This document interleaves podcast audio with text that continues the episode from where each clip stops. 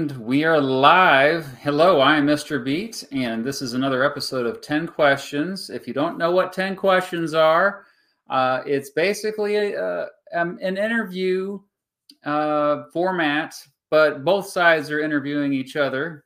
And so I will be interviewing our special guest today. They will be interviewing me. And we've both come up with 10 questions separately. We have no idea what the questions are. Um, they're open ended questions, hopefully, that will lead to a wonderful conversation. I'm not really afraid of that this time because my guest is somebody that I'm very familiar with already because I watch pretty much all his videos. My guest is Kyle um, from Geography King. Geography King is a channel mostly about American geography. Um, but I would say, like, first of all, subscribe. Um, but I would say, like, it's a special type of geography where there's a lot of emphasis on just looking at desirable and undesirable characteristics of places, mostly in the United States, but sometimes he'll look elsewhere.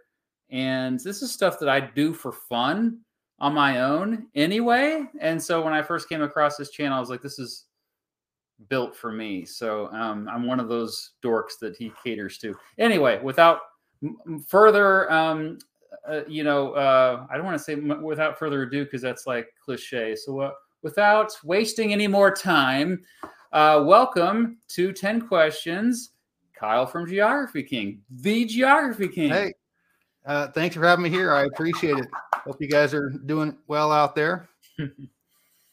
I think they are. There's a lot of your your fans in the chat here.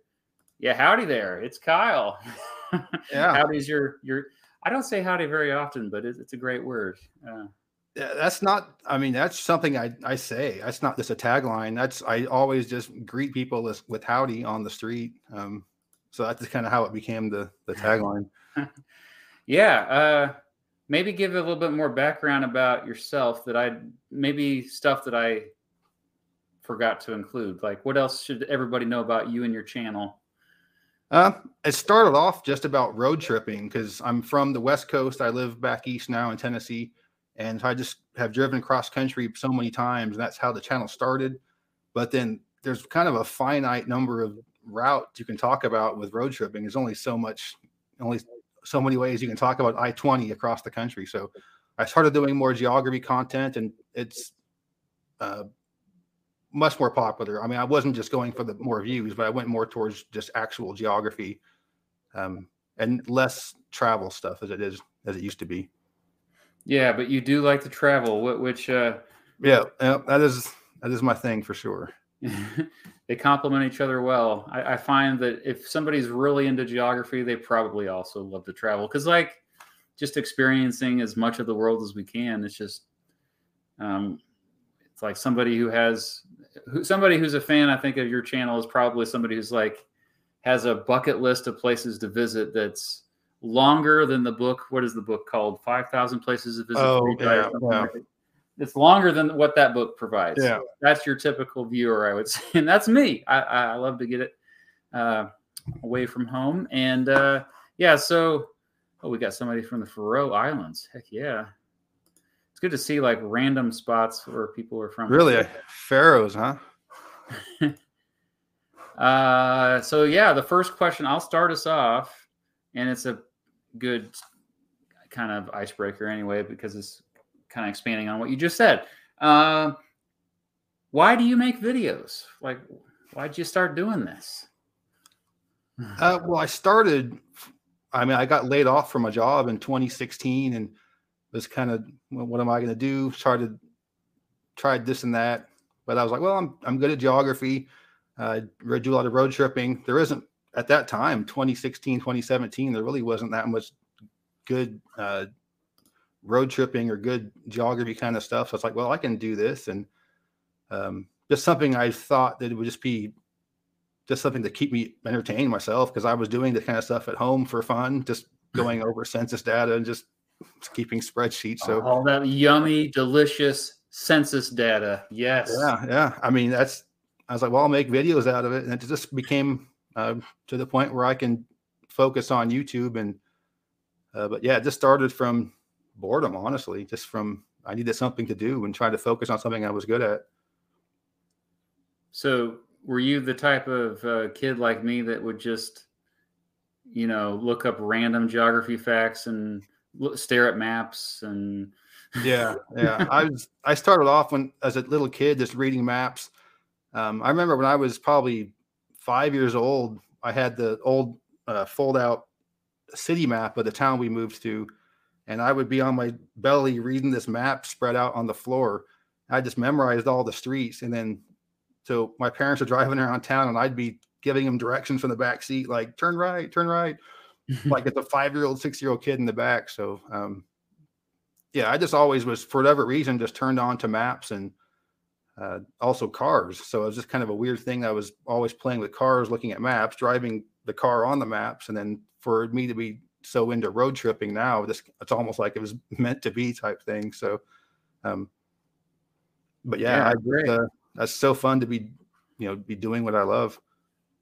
But yeah, you're like, what kind of editing software do you use? It's probably the I, I use it's called Vegas. Um, oh yeah, Sony Vegas. Yeah. I don't know how to do much with it. It's I mean I've could probably spend a year looking at it and not figure half of it out. But I don't think I need most of excuse me most of what it can do. I'm not looking to do Hollywood type effects, but um, I use PC. I think most people on YouTube use uh, Apple, but I'm a gamer, so I need to have a PC. I don't think you have as many options. Um, I think I for whatever reason, I think most of the creators use Mac. You, is it use Apple? Yeah, I use Final Cut Pro mostly, but I uh, DaVinci Resolve apparently is free. There's another option for PC, but uh, what you're doing works. I mean, because it's mainly your storytelling and uh, your personality and just your yeah. Just, I mean, I mean, uh, uh, the wealth of knowledge. Like you're, it's packed, packed with knowledge. It's almost to a point where like you have to go back several times. Like, what really? like your counties uh, video you just released a few days ago. I had no idea that there were counties that were separated, and there were oh, yeah, like something as simple as that. Yeah, yeah. I, I mean, I yeah, just weird things I just keep track of for just just in my head. Just uh, I have so many ideas for videos. I think I have a my spreadsheet's probably over a hundred topics. Um, of I'll never get to most of them. I doing one a week, but I oh, do make a video, come up with two new ideas, and then. Uh, but yeah, I'm over just, a thousand at this point. I, I can feel, feel you there. There's just too much.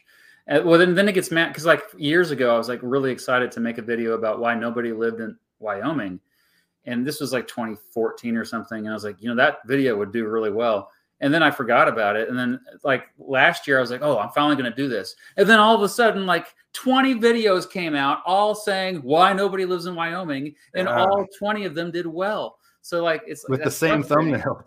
yeah, I bet you, and I bet a lot of your ideas, same thing, right? Like you see, like oh yeah, a lot of those channels kind of look. They're not really channels that are people that are into geography or whatever they're doing. They're kind of looking around YouTube, seeing this channel did really well with that video. I'm going to do one similar, and they often have really generic names like something cool or you know the way it was, or just like oh, these really God. generic names, so, you, so they can kind of switch what they're talking about at any any moment.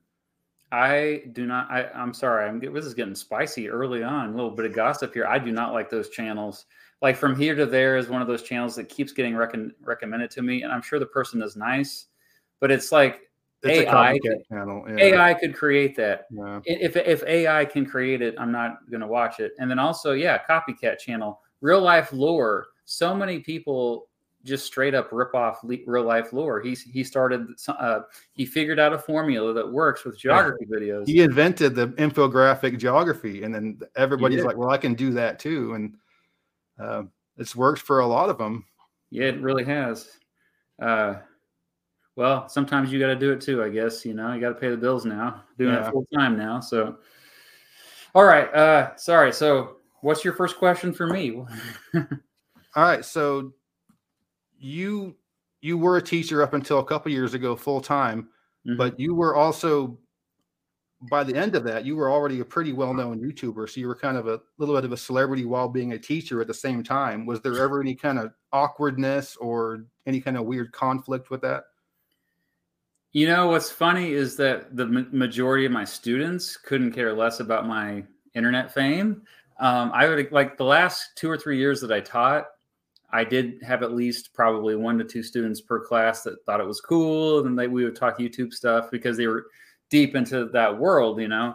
But it's amazing how many um, teenagers aren't really in into YouTube. Actually, I would just assume that they all were, but a lot of them, you know, they prefer TikTok and or um, Instagram, and if they watch longer form for, uh, longer form content, it's on Netflix or something. Yeah. Uh, and so I, I, guess that was something that was like, oh, I just assumed. But actually, at the same time, yeah, it, YouTube continues to grow. It continues to kind of eat eat into that market share for Netflix and Hulu and Amazon Prime, all the other stuff. So like maybe if I was teaching now, like I went back to a classroom just last week for, on election day to to be a guest speaker for talk about ranked choice voting, and uh, you know half the kids were aware of me. So so maybe it would be different now, I guess, because like my channel wasn't that big when I left teaching. It was probably oh gosh, I probably had about a half half million subscribers, but really it's about the views. People yeah, yeah. people fixate so much on the subscribers. It's like yeah, exactly, yeah. Yeah, like you and I, it's good that we have ever evergreen content because you know we, we make we can make a video and then in 10 years it could still be getting views. Yeah, I have, I have a few that are outdated, but not many. I was gonna say the, the information usually holds up pretty well. Um, so that's really, I think, kind of the uh, the advantage of doing educational content a lot of times, and like, because people are just like they always like, well, when can I do it full time? And I, those views have to be consistent. Like, you at least have to have a handful of videos that will consistently get views for the next several years. Like, you can't be chasing trends. yeah, I have two on the back burner that like keep the channel going essentially. really? like two multi-million videos that just do. I mean, that's a good chunk of the view, the views. Which ones are they? Do you? Uh... There, one is 16 oddities of the U.S. and one is the emptiest parts of the U.S. Um, oh, yeah. Those those came out back to back right right about 2019. Those are the ones that kind of had the channel take off. Hmm. Jerry Ford's here. Thank you, Jerry. What if Reagan chose Ford as a running mate in 1980? I don't know if Kyle has an, an, opinion on this. You don't have to get share if you have no idea, but I would say, um, I would say that it, it, the outcome would have been uh, the same. I think Ford had a lot of similarities to George H.W. Bush, and so yeah, um, Ford I don't think was um, particularly unlikable. He just happened to um, make a few more mistakes than Carter did, I think, in 1976. Any opinion on that? I, you know, I don't know enough about uh, specifics of Ford, but yeah, from what I understand, for 1980, Reagan could have picked anybody and would have won. Um, yes, pretty much. Yeah. Are we are we about the same age? I, I wonder if we are. I'm 46. Okay, I'm 40. to be younger than I am. 42, yeah, yeah. So uh what was the first election that you remember like as a kid? Was it 84 or I don't remember 84 as terms of like being invested. I remember 88 more just from spoofs like Saturday Night Live in 88 making fun of George Bush and uh Dana Carvey playing. Raucous. Yeah, yeah. Um, but I, I was never really into, you know, I, I vote, but I've never really been gung ho about things. I'm almost like vote like, yeah, oh God, I gotta, I gotta mark something. I remember that video you released where you ranted about politics because you were getting frustrated that people were um, always tr- making it political, like just basic geography facts, and people were trying uh, to. Yeah, that's frustrating. Yeah. Uh, all right, cool. So moving along to our second question, it's going to take it up a notch here. Um, what is your ideal place to live? I know it's different for everyone, but specifically or in general? Uh, both. Yeah, why not both? um, I mean, for me, a, a, a, almost the main thing would be mild winters. That's my that's my mm. kryptonite. Is I I can't do cold. I need to be outside a lot. So like today, I was just on a before it here. I was on a hike for a few miles. I just need to be able to do that every day. So if it gets really cold, I'd have a hard time with that. I mean, I could snowshoe hike, I suppose, but um, so I like the Western U.S. in general because I like dry climates and I like uh, a lot of geology, a lot of mountains and wilderness, and because I like uh, mild winters, I like the Southwest. And so New Mexico is I've mentioned it many times on my channel that I like New Mexico for the kind of the weird aspects of the culture. It's just very multi-ethnic in a way that nowhere else in the U.S. is. And uh, dang it, you already answered one of my other questions. Oh, sorry. Why is your favorite state New Mexico?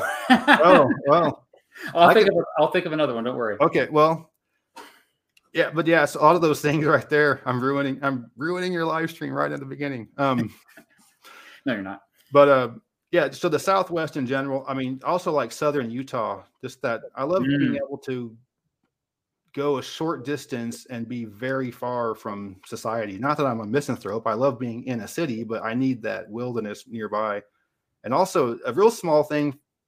It's a big thing for me, but the night sky. I love to be able to see pitch black night sky and a bunch of stars. So that's kind of a Western thing as well. So, um, in general, the Southwest specifically, I like Santa Fe, but it's really expensive. Um, it's one of those places like a lot of other places. If it's nice, it's gotten really expensive. Um, but I like some of the smaller towns in New Mexico as well. Um, I also like in, in in California where I'm from. I like the part of the coast between the Bay Area and LA. So Monterey, San Luis Obispo, oh, Santa yeah. Barbara, um, that kind of Central Coast area. And for the Southeast, I like Charleston, South Carolina, and just kind of South Carolina in general is my favorite uh, Southern state. But you're in Tennessee, which yeah. has some of those characteristics, many of those. It does, uh, yeah, yeah. No beach. I like the beach too. If I could be super picky, I want everything. But I, that's the uh, we don't have the ocean here, but um, yeah, it's it's nice here for outdoor because I was able to just drive a few miles and be able to walk several miles in a wooded setting, just even though I'm, it was downtown Chattanooga. Yeah, and you're really not too far from the beach. Like a day's drive, you could drive to the beach in a day. Oh yeah, I mean, a lot of people drive from here to the Florida Panhandle, the Gulf Coast. Um, yep. They call it the Redneck Riviera. Um, the same distance as Savannah and Charleston, which I think is nicer with the Sea Islands and oh. um, a little bit. I don't know, it's a little more our speed to go those kind of beaches as opposed to the, you know, keg stands and funnels on the, you know, college kids. Sand. Yeah, those kind of party beaches. Were those days are those days were fun, but they're gone. Speaking of college kids, my ideal to answer the question myself is my ideal place to live is a college town. Uh, I actually came up with a list of ideal places to live way back when I wasn't sleeping at all because my um, oldest daughter was just born and she she wasn't sleeping, and so I was like, all right, I'm going to do this. While this, I literally remember 2 a.m. in the morning, and I was looking at different data points, like different, um, you know, like weird things that geared towards my taste. Like I like to have a lot of coffee shops in my where I live. I like to have uh, lots of bike trails and stuff like that.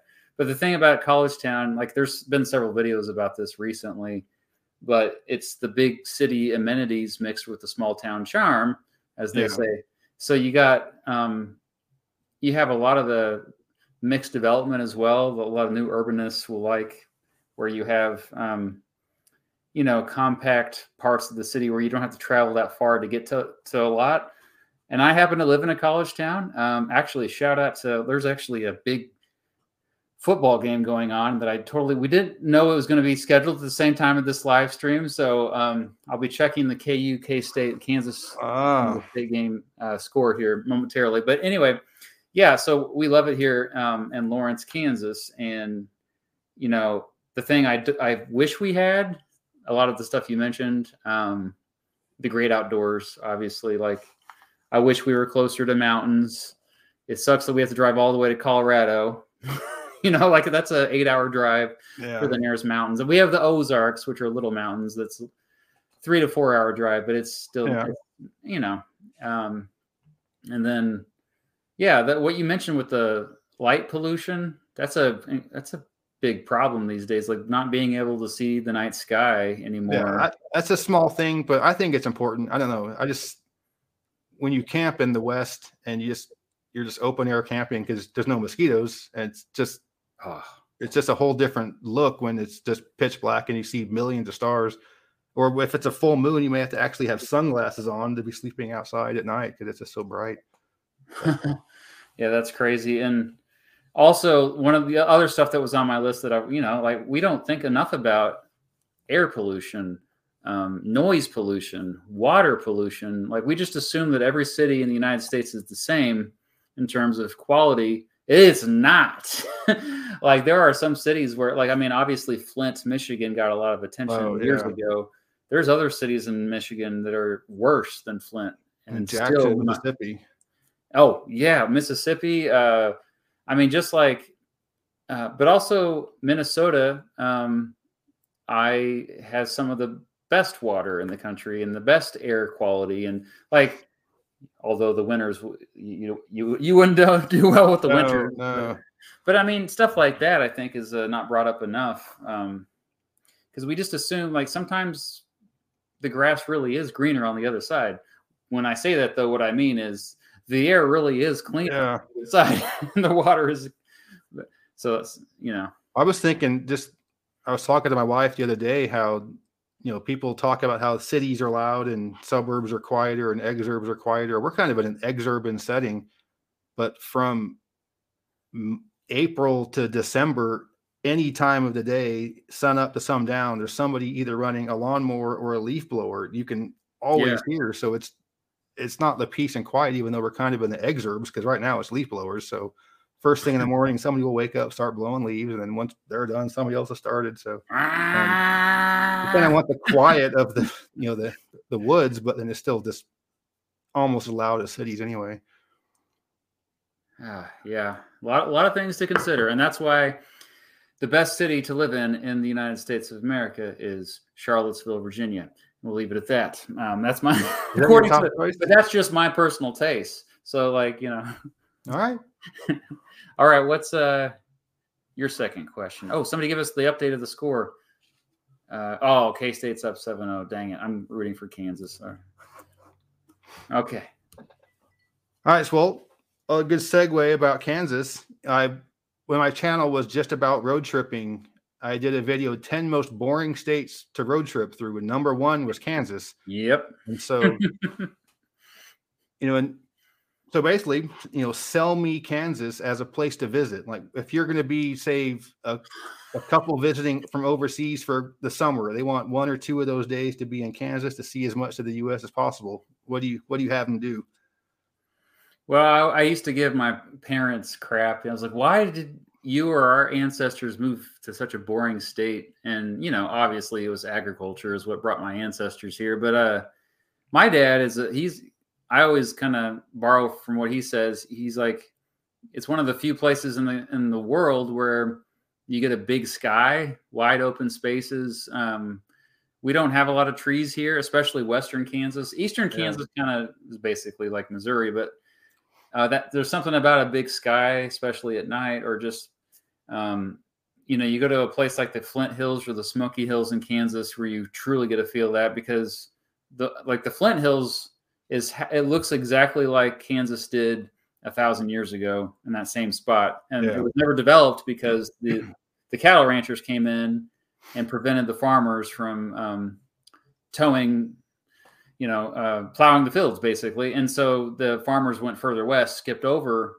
the Flint Hills, which is just kind of south um, or kind of um, eastern Kansas a bit, but not to all the way east. Anyway, and so yeah as far as natural beauty that's what i would say. There's obviously also history here that many historians say that the civil war truly began in kansas specifically the city where i live lawrence um, yeah. was burned down to the ground twice yeah and uh you know a lot of John shenanigans Brown. in northeastern kansas in the 1860s and 1850s yeah you had the free staters and the uh, also known as the Jayhawkers, which is where the University of Kansas gets its mascot name from. Uh, who were wanting Kansas to be a free state, and then you had the pro-slavery bushwhackers from Missouri who were voting illegally in elections in the 1850s to make Kansas a slave state, and so it did lead to violence. That's why they call it Bleeding Kansas. Um, John Brown was part of that. He murdered people, and then he was a fugitive for many years before finally getting caught at Harper's Ferry.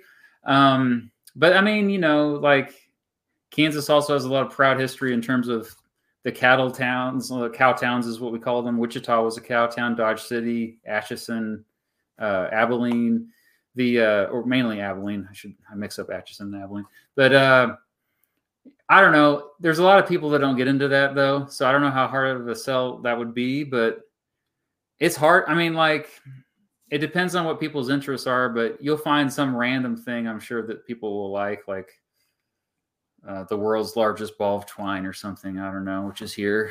yeah, that the drive across western Kansas. Um, I was on. It wasn't I seventy. It wasn't US fifty. It was a, a, state highway. I think it was. I want to say ninety six for. I think it's the number I'm thinking of. But okay. Um, but either either way, it went through Scott City, some really almost like ghost towns in the western part of the state. So I just thought it was it's a, it's a pretty boring drive, but it is for you know for a little bit. It's you know very interesting, but after four or five hours of it, it's a little monotonous.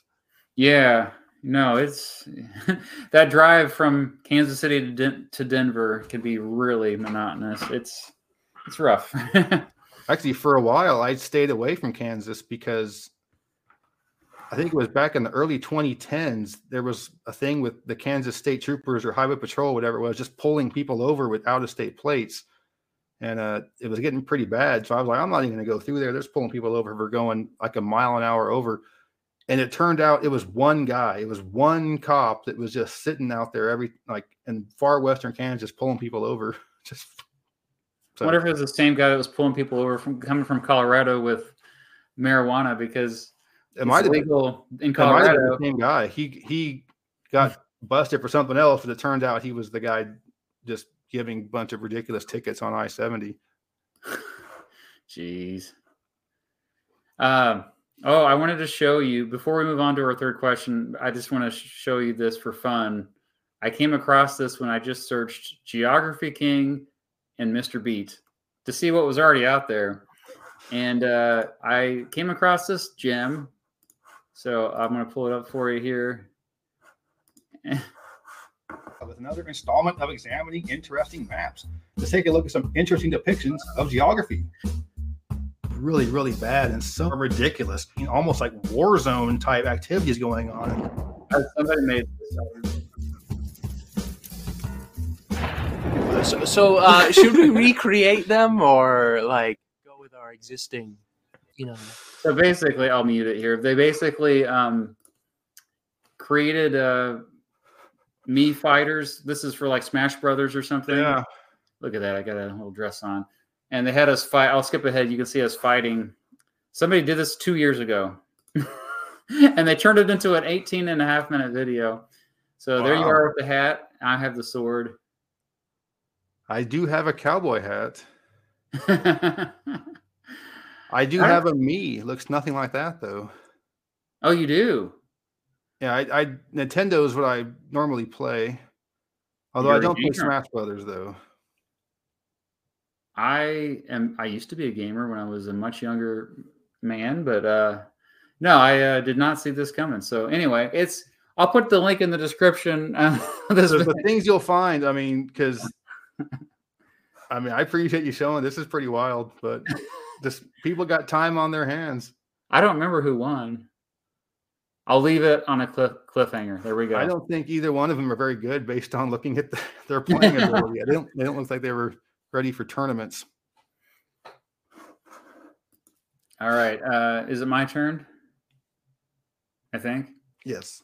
I got to come up with a different question since that one question was already. So, uh, let's see on the on the spot. Let's say. Um,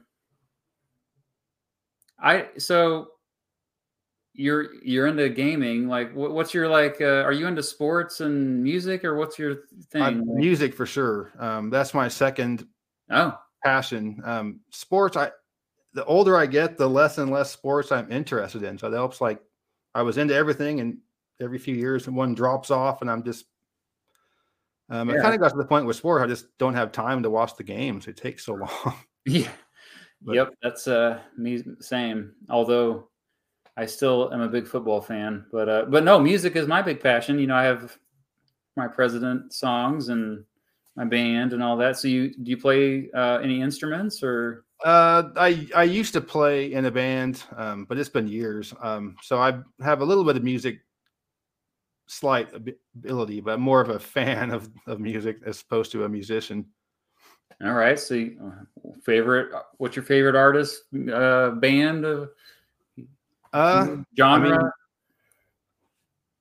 my favorite artists would be or Blue Oyster Cult and Steely Dan, which is always a little surprising because I have thousands of albums, probably 2,500 gigs of music, and I say Blue Oyster Cult, and like, really? What's wrong with you? I like uh, indie rock in general, like weird stuff. I like the Pixies, um, Faith No More, Mr. Bungle. So a lot of kind of weird stuff like that.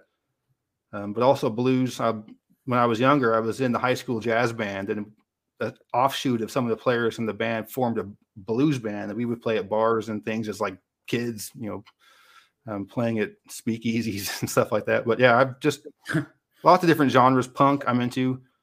Um, psychedelic stuff. I like King Gizzard, Lizard Wizard, um, Khruangbin, some stuff like that. Do you know that King Gizzard and the Lizard Wizard has a song called Mr. Beat?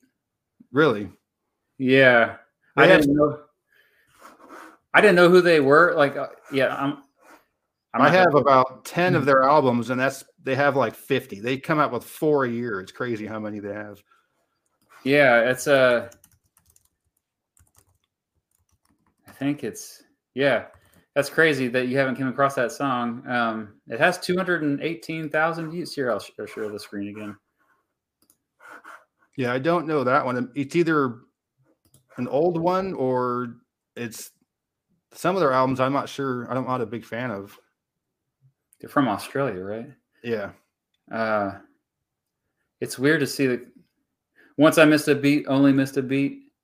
Mr. Beast. Yeah, this is a this is the song. I don't know if they have a music video. This is just the actual song. But 218,000 views six years ago. Um, oh, here they are performing it. Wait, what's this? What the heck is this? I'm, oh, okay. I think somebody sent me this before. They, yeah, it's just weird that they had a song like that. And uh, um, I love indie rock as well. I'm I was you know I worked for my college radio station and kind of never stopped being pretentious when it came to music. And uh, I have another channel too, if in case you want to check out. I have, I have a video about uh, the Pixies on it's it's called The Beat Goes On. My other channel. Um, so you might be interested in that. These are some of my other videos. I have videos on uh, the Ramones, the Clash. I just released uh, last month. Radiohead, Nirvana. Yeah, that's my yeah, I like a lot of stuff like that as well. The thing is, you probably already know about all that stuff. Oh, that's a uh, time to eat dinner. How many? But uh, you're on. Hey, you're on. Um, okay, I don't think they realize that. Anyway, uh, so I'm not eating dinner tonight. Okay, uh, what's your third question for me? Um, well, I'll keep. I got one about music, so I might as well uh, kind of go with segues here. Um, nice. so you you play right? You're a guitarist. Yes.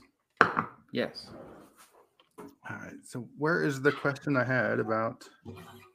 Oh, um, Yeah. yeah. So you're into indie rock and rock, but who who is somebody that people will be surprised to hear you're into, but also who is somebody that is really popular that you just can't stand? uh, let me sing you the answer. No. Um, so uh, I that's a great question. I would say I'm re- really really into um, this band from uh, I, I think they're from Oklahoma. Um, they're uh, oh gosh, I'm of course I'm put on the spot now. I'm uh, forgetting the name of the band because it's. Uh, hold on, give me two seconds. can look up my.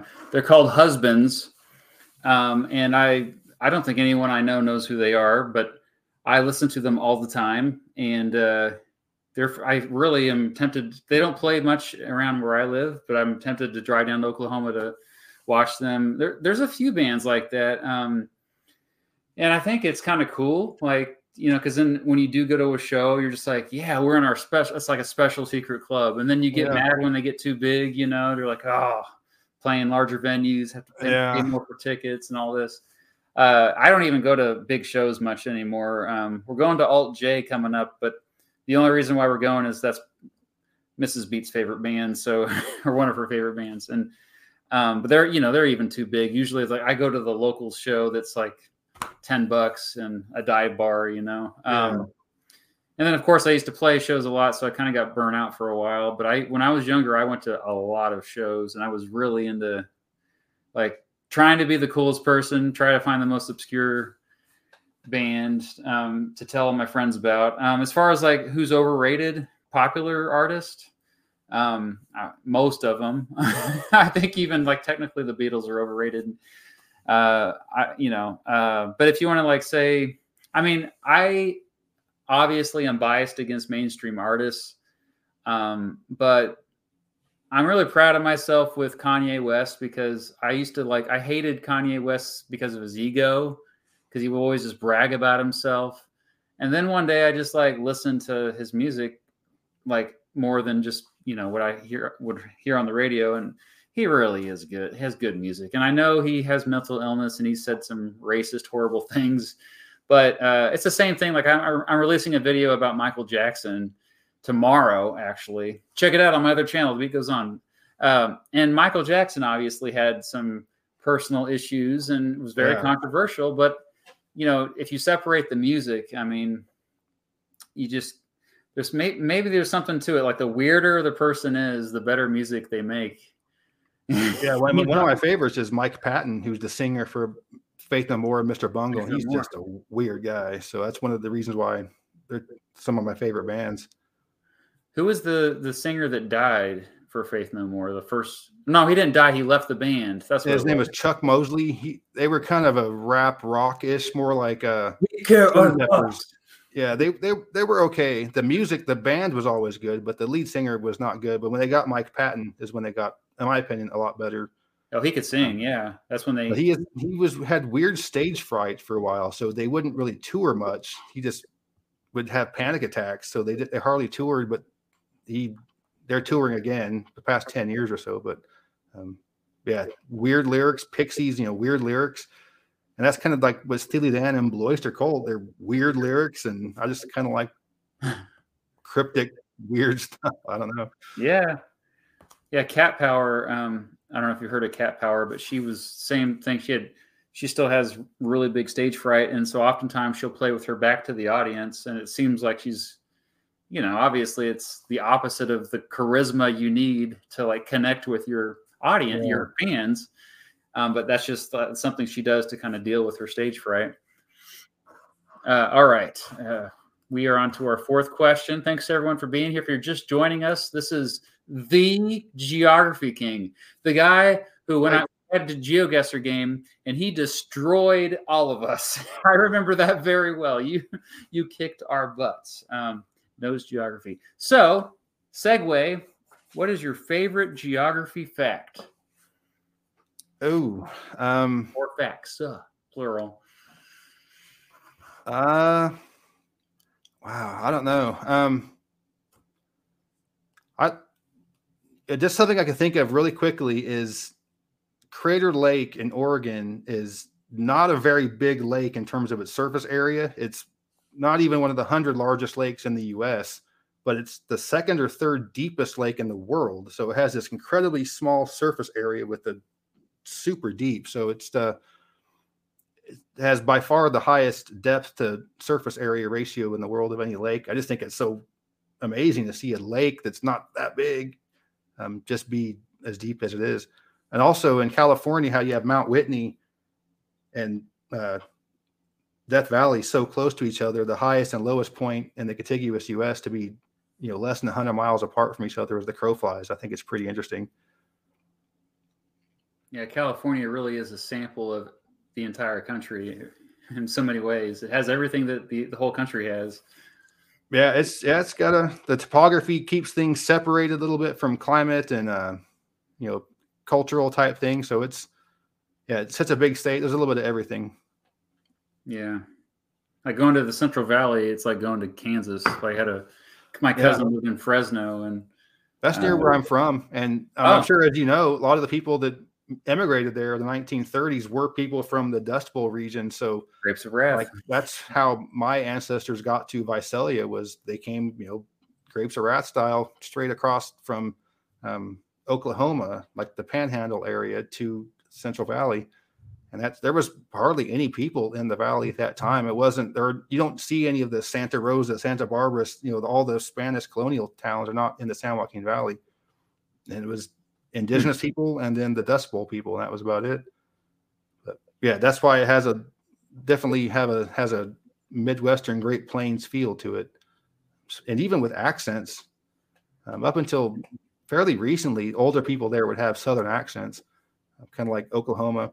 And then my mom was growing up there, they would call the you know the redneck kids the Okies. You know they were you know oh these yep. Okie kids are Okiefying oh, yeah. the city and something. But anyway, that's not even on the question. no, I like it. I love it. Keep sharing facts randomly throughout the rest of the stream. but yeah, um, but yeah, I, I, as far as facts, I I just I can't think of any one specific one, but I, I do love one thing that's fun to say. I've said it on my channel a couple of times. Is there's a town in South Carolina called Due West, and another town called North. And so the town of North is about an hour and a half southeast. So you, you can say, you know, the town of Due North is an hour and a half southeast of no, how do you say? North South Carolina is a half an hour southeast of Due South. You know, that's amazing. But yeah, it's um, yeah, I don't know. That's amazing. You got to make a short out of that. Yeah, they'll get, they'll get a million views. Um, that's just like there's a, a New York, Texas, and there's a Texas, New York. You ever go to depths or follow depth, depths of Wikipedia? Uh, or you're not on Twitter. You're no, no. Good for you, by the way. Uh, yeah, no. The that's one of my favorite follows is depths of Wikipedia, and that's how I found that out. There's a New York, Texas, and a Texas, New York. Yeah. All right. Uh, so my turn. Um, no, it's your turn. Oh, yes, yeah, it's your turn. um, all right. So one of the things I like to talk about in videos and signature foods, and yep, um, you know, Kansas City is known for its barbecue. Or I'm not sure if you're a barbecue person, if you're if you're a meat eater or not, but uh, how would you, how would you put Kansas City barbecue up against Texas and the southeast? Well, we just came from Dallas, and I was like, man, it's really good down here. We went to a couple different spots in Dallas, and so I know I'm biased, obviously, for Kansas City, but I, maybe Texas is a little bit better if I'm ignoring my bias. Um, but yeah, Kansas City is. I mean, like we were also in Nashville uh, recently last spring, and uh, barbecue is way, but oh, and Memphis as well the barbecue is way better in Kansas City compared to Tennessee. No, no offense to your no, your absolutely. yeah, there's just something about it. Uh, maybe it's like closer to the source out here, and then but then also like it's a it's quite a science. Like the way that they they make it is similar to I always say um, brewing beer or growing wine grapes. Like there's so many variables that goes into it people don't recognize that oh there's a lot of things that can go wrong but a lot of things that can go right that make and especially like if you have like kind of a palate that's a little bit more advanced you notice those subtle differences the way they smoke the meat the um the, subtle differences in how they flavor the meat um my favorite place in kc is uh joe's used to be oklahoma joe's um that's the place that used to be the original location had a gas was a gas station and okay. uh, it's still the same building there. Actually, I think there still is a gas station, but uh, you see like always just a constant line of people like waiting to get in, and it's always worth it. I mean, you'll wait in line for 30 minutes, but uh, when you finally get to the front, you're like, yeah, I, will do it again. I'll wait this long again. have you been? Have you had Kansas City barbecue before? Yeah, every time I pass through there, I, will try to stop there. Um, I I don't remember the last place I ate. It was kind of a divey place. It was really good, uh, but I've also eaten at the you know the more well known places um, like the Gates. I think that's good too. Yeah, um, Gates is great. But um, yeah, I mean Tennessee though is the I call it the black hole of barbecue in the South. Other than Memphis, it's the worst Southern state for barbecue. It's kind of really. Uh, a lot of people say that it, they hype it up for some reason. Well, Memphis is Tennessee, so they might say Tennessee barbecue, but they're meaning probably Memphis because once you get Nashville east, you don't really get that. Real, it's more fried chicken. I mean, when I first moved here, yeah. fried chicken was a much bigger thing, and and but when you get to Georgia, the Carolinas, Alabama, Mississippi, all the other southern states is barbecue, pork barbecue, and yeah, Nashville is known for its hot chicken. Yeah. Chattanooga is known for its Champy's fried chicken and that kind of stuff. But for whatever reason, we don't have a. There's one good place in town here, really good place, but he's a guy from Texas. He does Texas style barbecue, so it's he's, it's here, but it's not really Tennessee style barbecue. Yeah, Texas for the win with barbecue. But uh, just in general, though, the South easily is superior to any other part of the country in terms of food, in my opinion. I mean, there's a reason why they call it comfort food. Uh, parts of the South, like it's just it. Yeah, I mean, um, and then I guess maybe there's an exception, like. I, I like seafood, and so we don't get good seafood in Kansas.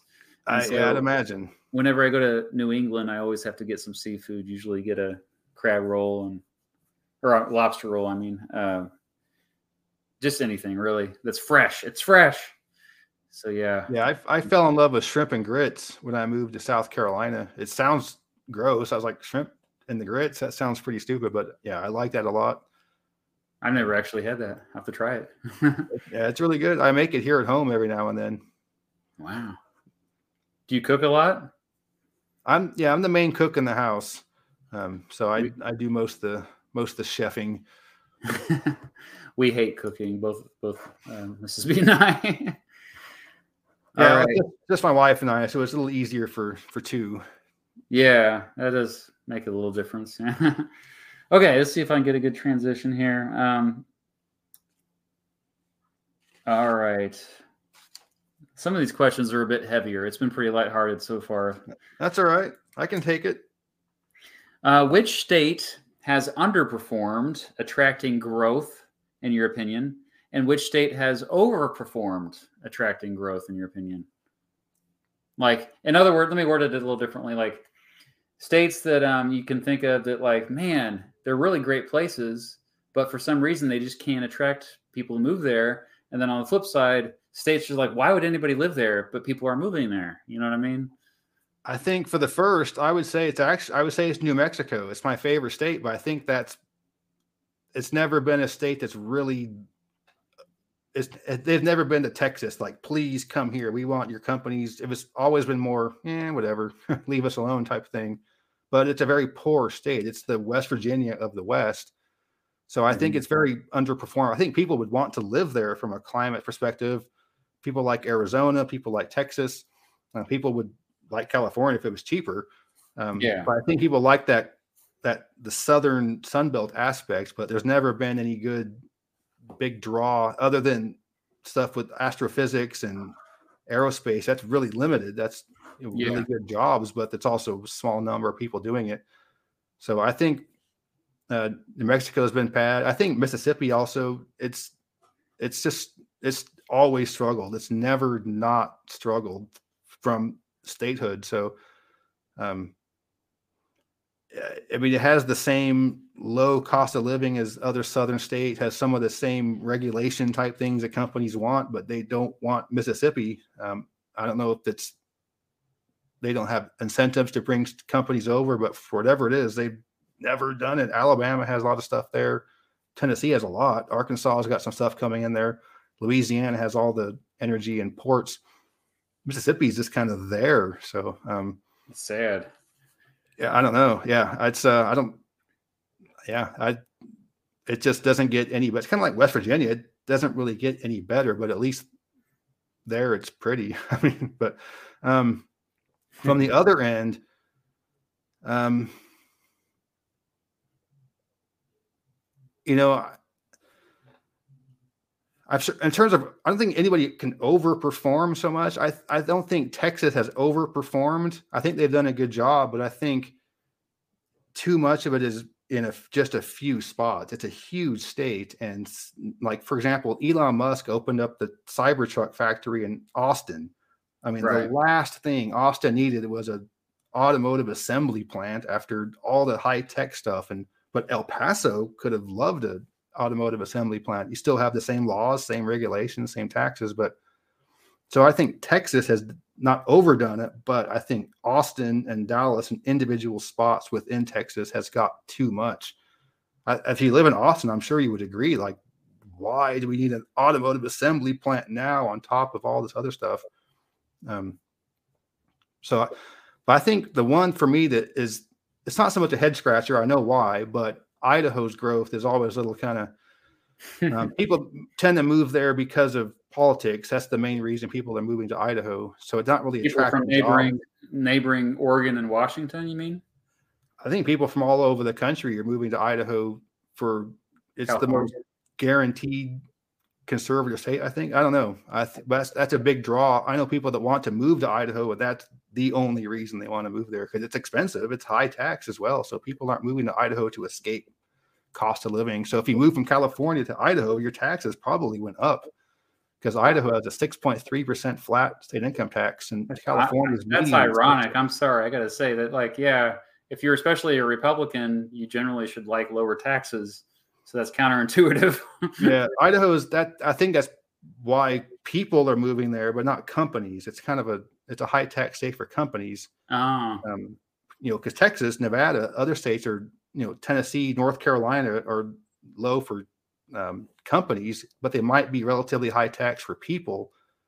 Um, so, but I don't think Idaho's trying to bring in companies. I think I think they're happy just bringing in people. Maybe bringing in too many people, but um, that's one I, the growth doesn't seem to match economic growth. Like it doesn't seem to be equal to companies moving there. It's just people. But and the state is kind of a big suburb. You know, there's some pretty cool spots in some of these small mountain towns, but it's basically one giant suburb in most of Idaho now. yeah, we really liked, uh, what was it, Twin Falls, I think. Uh, most of Idaho was a little bit disappointing. There's a uh, Poca, Port, Porta, Pocatello, what's it, Poca, Pocatello, yeah, Pocatello. that's we where Idaho State University is. Yeah, we loved Pocatello. We stayed there one night and I was like, this is a beautiful place. This is heaven on earth. But then like we weren't that impressed with Boise. Boise was like, man, what what's the hype about this place? I mean, I guess the weather there is a little bit more mild than um, further east, but I I don't know. I haven't been there in a while. We we did like it when we were there before huge growth, but we were younger, and surprisingly enough, it was a fun main street. Lot we did some serious bar Really? hopping, and we're like, wasn't where you would expect to see that.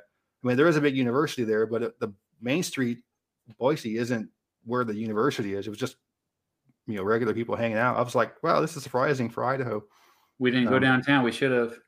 Yeah, so I'll give I'll give Boise another But chance. it's grown. It's grown so much in ten years. I think it's literally the fastest growing metro in the U.S. So it's Yes. I mean, in just ten years, it's almost not quite double, but one and two thirds the size as it was. So it's it's going to be a million probably by the 2030 census.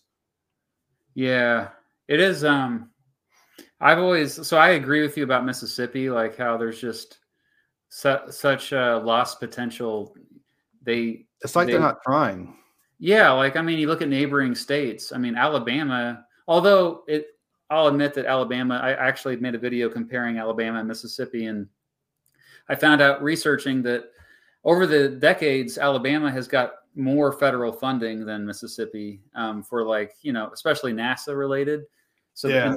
so did Texas, and so Mississippi Mississippi kind of got looked over. They didn't seize that opportunity, but you know, that's just one example. Overall, I mean, you got the same climate. You have the coast there. You you got um, the, I mean, Memphis is nearby up in the north, and then beautiful beaches for the most part in the south, but mild winters. Like it's a sunbelt state. It's a Yeah. just like New Mexico. Both those, I mean, all the Yeah. sunbelt states should be doing well. It doesn't attract attract retirees like you would think. Um, Yeah. it's it's cheap, but I mean wages are low, but it's still pretty cheap.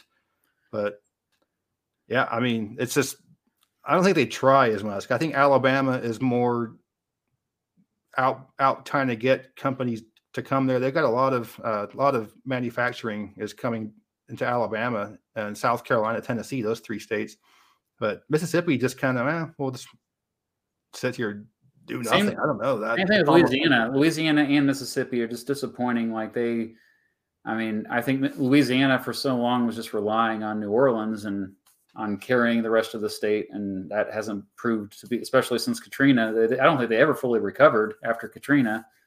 Um, and then on the flip side, I always say like it's really impressive what uh, the upper Midwestern states used to be able to do, attracting businesses and people to live there, like Minnesota, Wisconsin, Michigan in particular. I saw my friend Will in the chat, who's from Michigan. Um, you know, you got really horrible climate uh, for like half the year, horrible winters. Um, but you know what? I guess like someone like Henry Ford in Michigan, like the entire auto industry, that could have been anywhere, but they chose it to be Michigan. And then Minnesota has done so many things right politically that I think a lot of other states haven't done to attract not only businesses but residents. And because it, it, you know, it really isn't. I don't know. I'm just surprised. You look at the population of Minnesota, and then you compare it to North Dakota, South Dakota, and you're just like, yeah, like Minnesota. How is this like? It's like there's nobody in South Dakota, North Dakota. Yeah. what is the population of Minnesota? I can't think at the top of my head. About I five and a half million. Yeah, it's mostly the Twin Cities. Yeah, it's about five and a half million, and I think about three and a half are in the Twin Cities. So that, I mean, it's two million in the rest of the state, whereas South Dakota is only nine hundred thousand. North Dakota is only eight hundred thousand. So it's it's Yeah. not many people in rural Minnesota, but it's more than the Dakotas.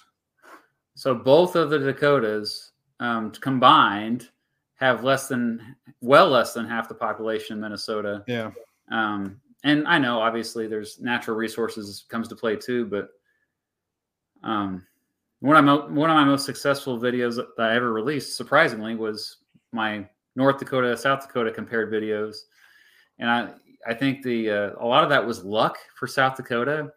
It's like to have the Black Hills in particular yeah, um, they kind of turned that into like one of the top tourist destinations in the entire country, especially after Mount Rushmore, which was you know a lot of federal government help there when that went down. Um, people don't realize. So anyway, we could go on that question forever. Is it? Uh, oh yeah, it's your turn. Fifth question.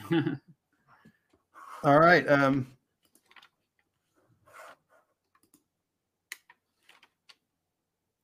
KU has tied it up. It's a tie game. KU K State. No one cares. No one cares. that's kind of weird how that's not the the last game of the year.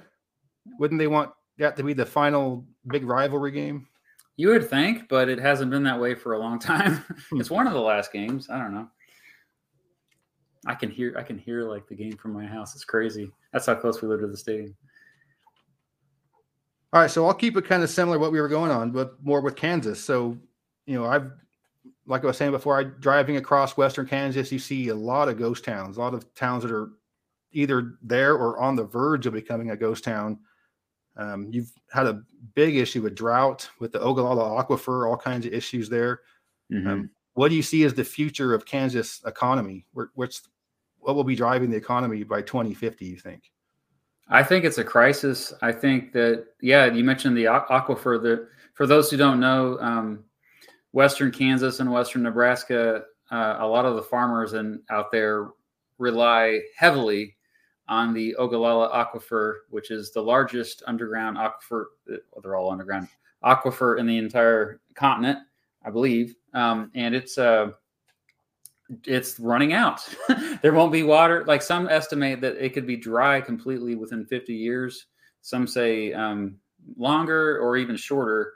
Um, so there have to be some other way to get irrigation because they don't get enough rainfall. Um, there's already other methods they do to like try to like uh, work with what they have, but agriculture is not going to be um, the primary driver of the future for Kansas. A lot of people don't understand that most people that live in Kansas um, are they live in cities. You know, like like it's it's a it's highly urbanized, um, and a lot of these farms. And you mentioned the small towns. Um, there there is a um, this phenomenon called um, uh, brain drain is what I believe what they call it. Where the I should make a video about this, but yeah, brain drain. Uh, a lot of these small towns in western Kansas, um, the kids that are raised there, um, they go off to college, and instead of moving back home, they move to bigger cities um, far away. Um, typically in Kansas, that's Wichita or Kansas City. Same thing happens uh, up north in um, Nebraska. They all go to Lincoln or Omaha. And then in Oklahoma, they all go to Tulsa or Oklahoma City. And it's the exact same thing. Small towns are dying slowly. All the small towns have a Dollar General, though. Um, they used to have mom and pop shops, but those all got put out of business. And and then a common trend in these small towns is a lot of people are on welfare because they can't find steady work. There's a lot of drug abuse. There's a lot of suicide. There's a lot of despair, and it's really sad to see. Um, so I, I don't know what the solution is for this, but it's something that a lot of politicians don't bring up enough. And I get really frustrated when you see, I mean, all these voices in rural America, I feel like are not heard. Um, and there's this kind of stereotype that they're all like rednecks and bigots and all this. They're not. They're some of the nicest people ever. I taught in rural America, um, and it, it's uh, it's kind of it's something that needs to be brought to attention more. The population of Kansas is barely growing. Yeah, it's um, been about the same for about ten years. Yeah, like the if you look at the growth, it's only been Wichita, Kansas City, basically. Um, it's just I don't. We don't have tourism. We don't have it's the taxes actually aren't that low. We're kind of middle of the pack, so we're not really attracting a lot of big businesses. It was a big deal that Panasonic was going to build a plant near where I live, um, and it's not really even that many jobs. it's like, yeah. uh, and so yeah, it's. I believe that it's not just Kansas. A lot of states, especially in a lot of flyover states, that what we're called, they're going to be um, the next hundred years are going to be rough. Yeah, because the Great Plains states generally aren't low tax because without the tourism, without so many other things, you you the people are taxed a little bit more. So I think South Dakota is the only Midwest Great Plains state that would be a no. low tax. The rest yeah, are no income tax. Yeah. They uh, there are incentives across the flyover states like free land. There are certain towns that will give you a free land or uh, big discount on, on if you buy a house. Um, but the problem is no one wants to move to these places because there's not really you'd have to have like a, a whole community transplant there because they're isolated places generally you know yeah. so yeah it's kind of sad uh oh thank you uh sean the meet i didn't see this until now uh, the meeting of the legends. You two are great representatives of not politicizing maps and history. Very objective men. Great job, you two from New Jersey. Have you two been to New Jersey? Um, yes, only briefly. Um, embarrassingly, I, I'm I'm assuming you have, right? Yes, I was uh, there fairly recently. I drove up the coast, the shore. Nice. Yeah, it's a it's a totally. I, I made a whole video about it. Um, it's an underrated state. It's the butt of many jokes, but I think most of those jokes started because of a conspiracy by those dang New Yorkers.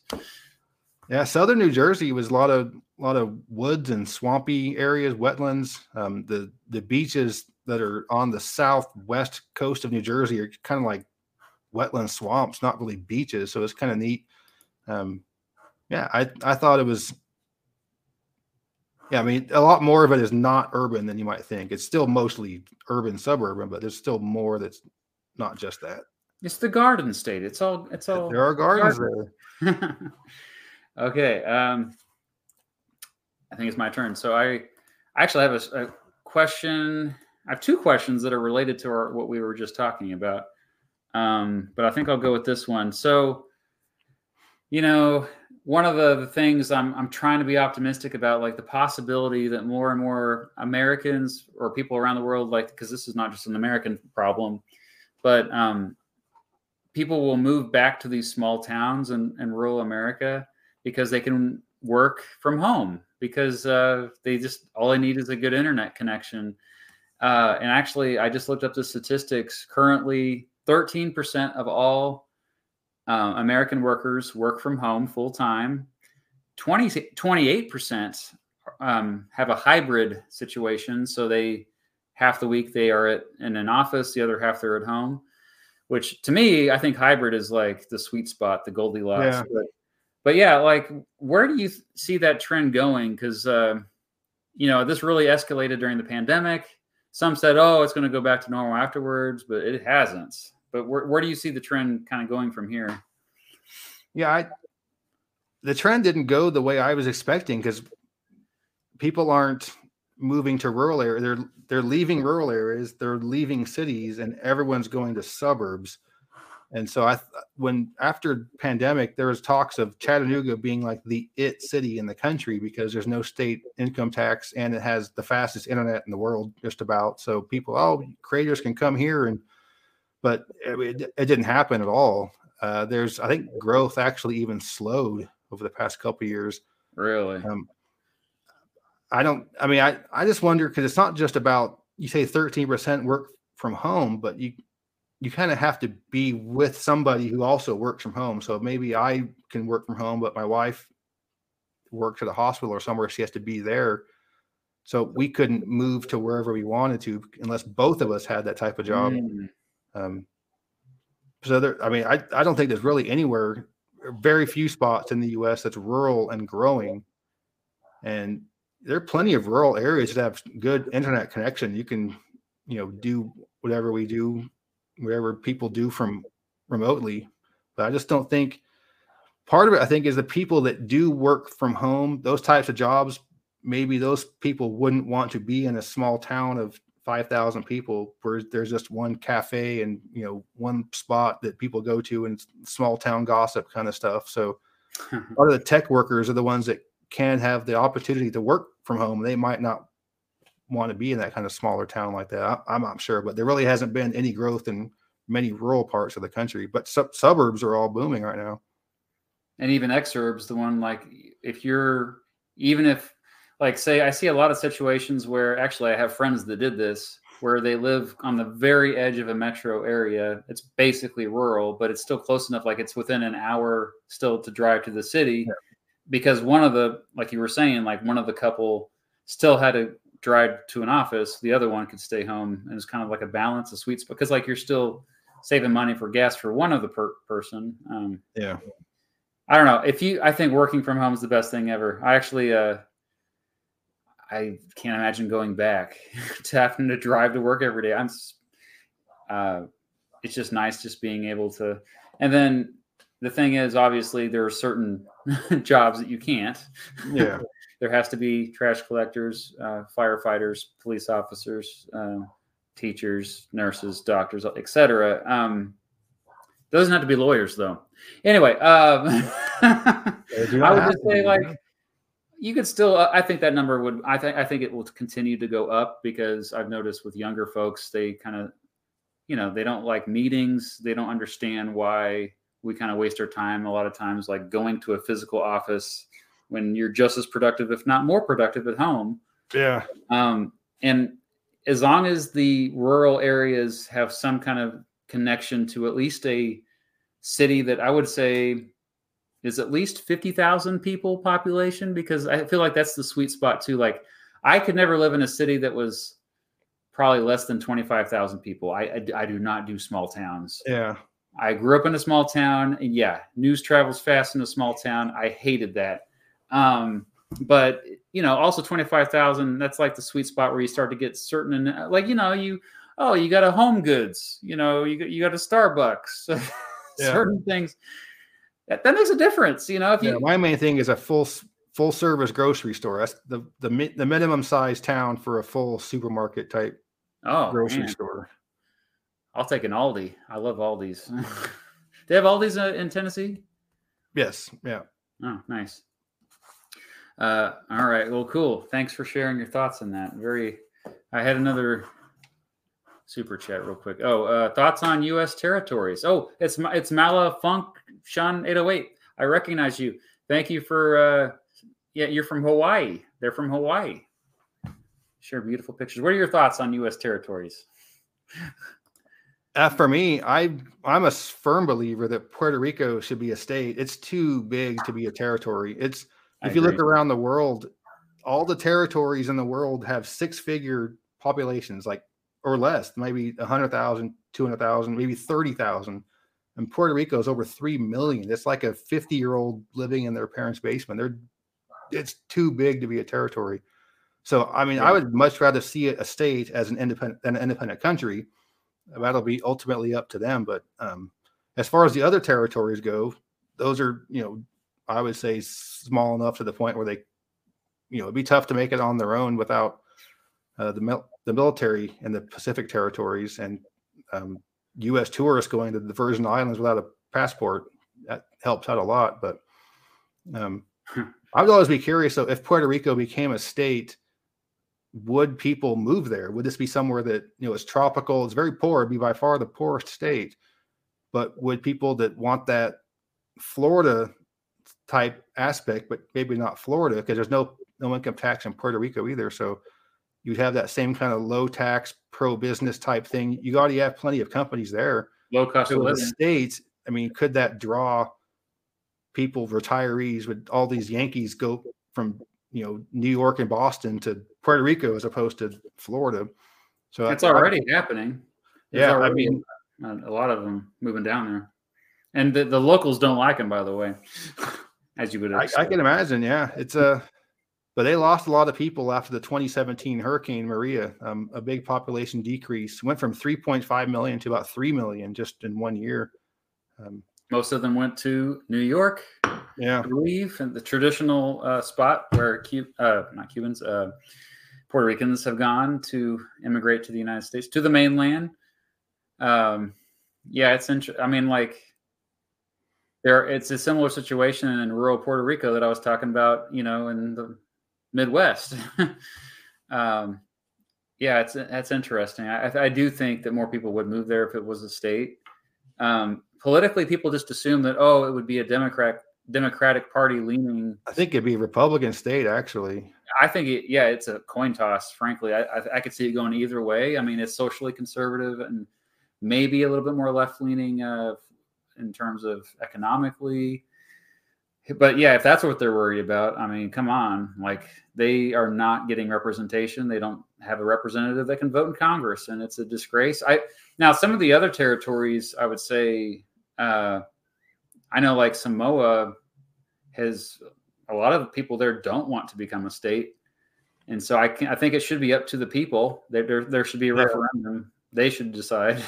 Well, Samoa, I mean, half of Samoa is an independent country. The other half is a territory. So that's kind of strange like that. So I'm not sure if if Samoa would want to join with the independent nation Samoa. yeah, I'm not sure what the political situation is there, but Guam and the Mariana Islands are basically those are almost U.S. military establishments in the Pacific. There's not a lot of, I think there's like fifty thousand people in the Marianas, and very small. Yeah, yeah, they certainly wouldn't. They couldn't make it as a state for sure. They're they're way too small for that. Well, according to our constitution, they could. Well, if Wyoming can be a state, dad Yeah. no. okay, it's your turn. all right. So um, one thing I've been curious about for a while is, you know, Beat is your last name, but Yes, what is. the ancestry of it? What is that? What is that? Oh, uh, I actually had Genie Vlogger, the YouTuber, um, did a whole series um, on my ancestry, like family tree and all that. I had little knowledge of it prior to that, um, but he found that it was probably on, like it was uh, it goes back to my Prussian ancestors slash. Uh, I, I guess they, they were they lived in the Volga area of Russia, Beats um, He had to drop the Owski. Yeah, so it might have been something where it was longer. They don't know for like he couldn't confirm it. Actually, there was not not enough evidence. We just made the assumption, but um, yeah, like it was a definitely Eastern European um, name originally. That's and there's a lot of beaties in the United States today, but not many beats. In fact, I looked it up one time, and I I think there was only one other Matt Beat on the entire planet uh, which I, well, I thought was kind of cool, you know, because my first name is so boring and generic. I, the year I was born, 1981, uh, Matthew was the most popular name in the country. Wow. I was like, Mom, Dad, you're really original with the name there. so I was, oh, I've always loved my last name, but people don't believe it's my real last name. In fact, my brother and I, my brother's a drummer. Uh, we play in a band together, Electric Needle Room. Um, we would play shows and I there was this other band we played with, and we played multiple shows with them. We you know became friends with them, and uh, one night randomly, I was like talking about a, some kind of something with our family, and he's like, "Wait a second, your real your real last name is Beat," and he didn't believe us. He thought it was our stage names, you know, because we're musicians, and uh, especially my brother, you know, yeah. Beat. And so he literally, my brother had a show him our his driver's license before he believed us. I don't know if he was messing with us or not, but yeah, it's like it's a seems like a name that I would make up.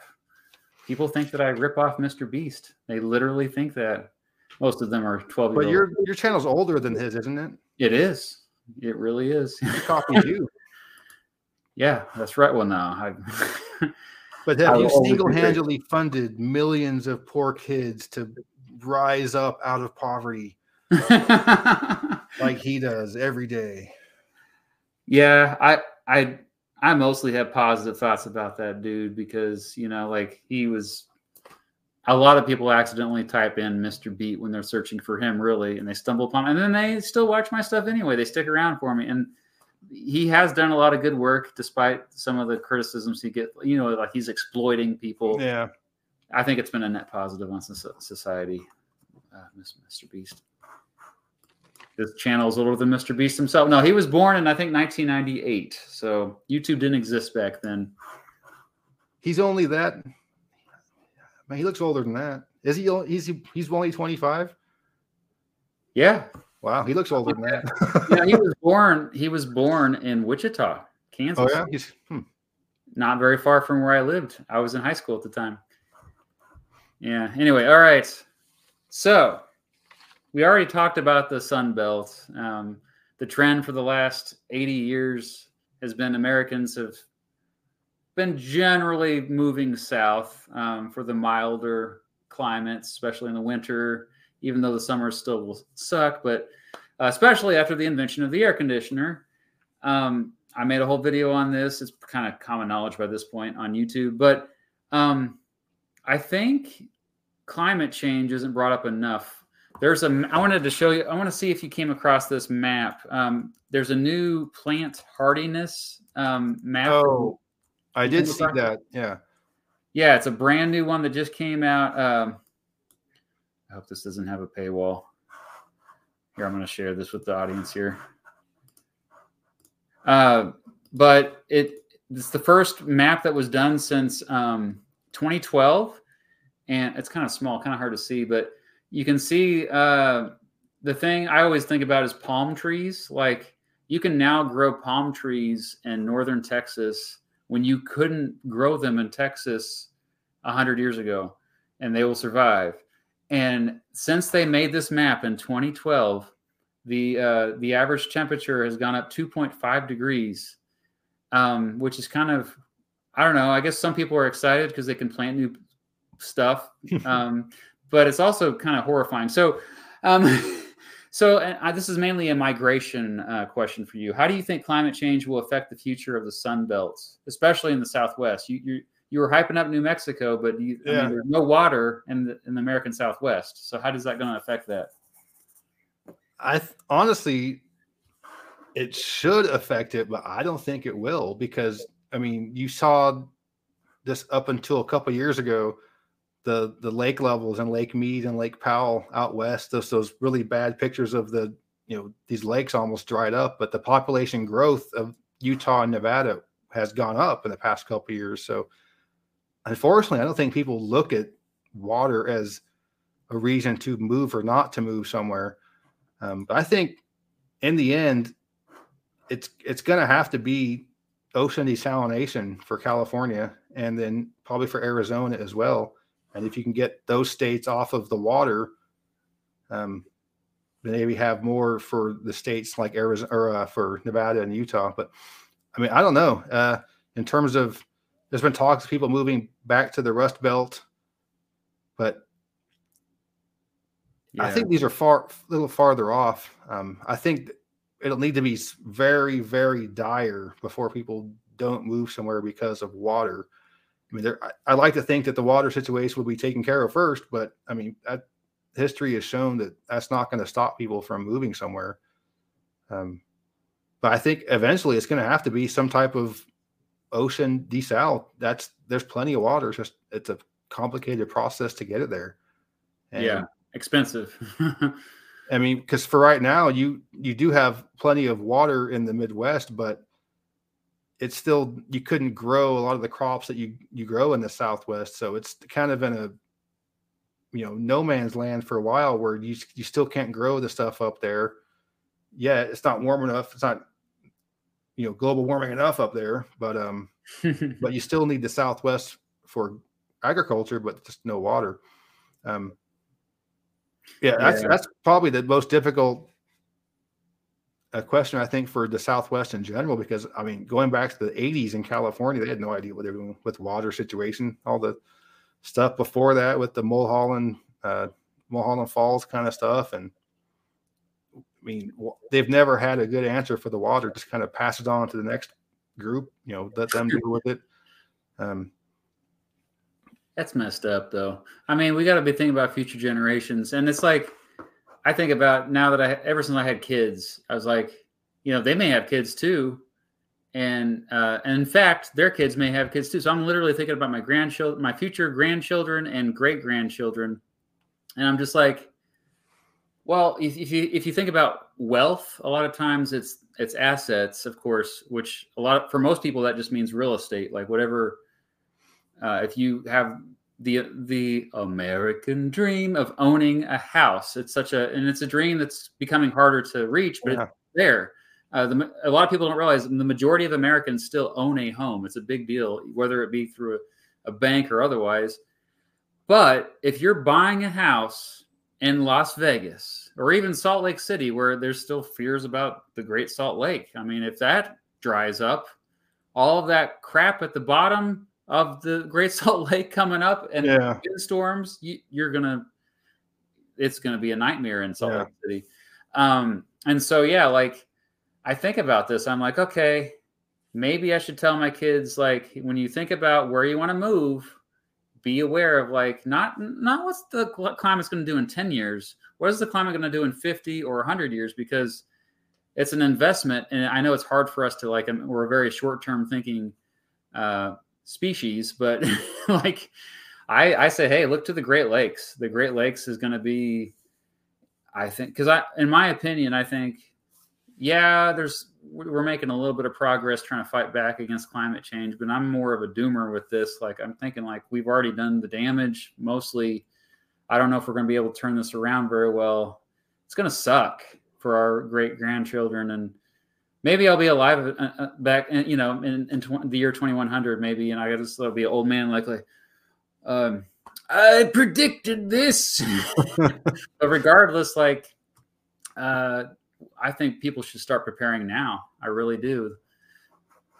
But it's also it's not just the Southwest. I think people in the Southeast don't realize that it's oh Florida because yeah, Florida is, can get you think it's all water, but it's, it can be drought. And Georgia really bad. Um, so right now we have a little bit of a drought in the southeast, but back in I think it was 2010, there was a really bad drought, and the reservoirs around Atlanta were really low. You could see all the you know the low water mark. I remember that. A couple years later, it was like record Rain. record rain, record flooding, and you could the reservoir still was not even at the point where it should have been in a normal year, and it was a flooding year. That's how low it was.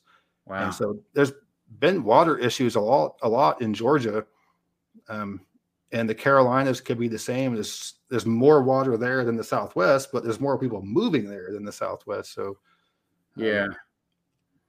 so I, yeah, I think the Great Lakes is going to be the part where you're going to have the most reliable source of water, because you know, other than ocean water, but in terms of fresh water, that's your most reliable source for sure.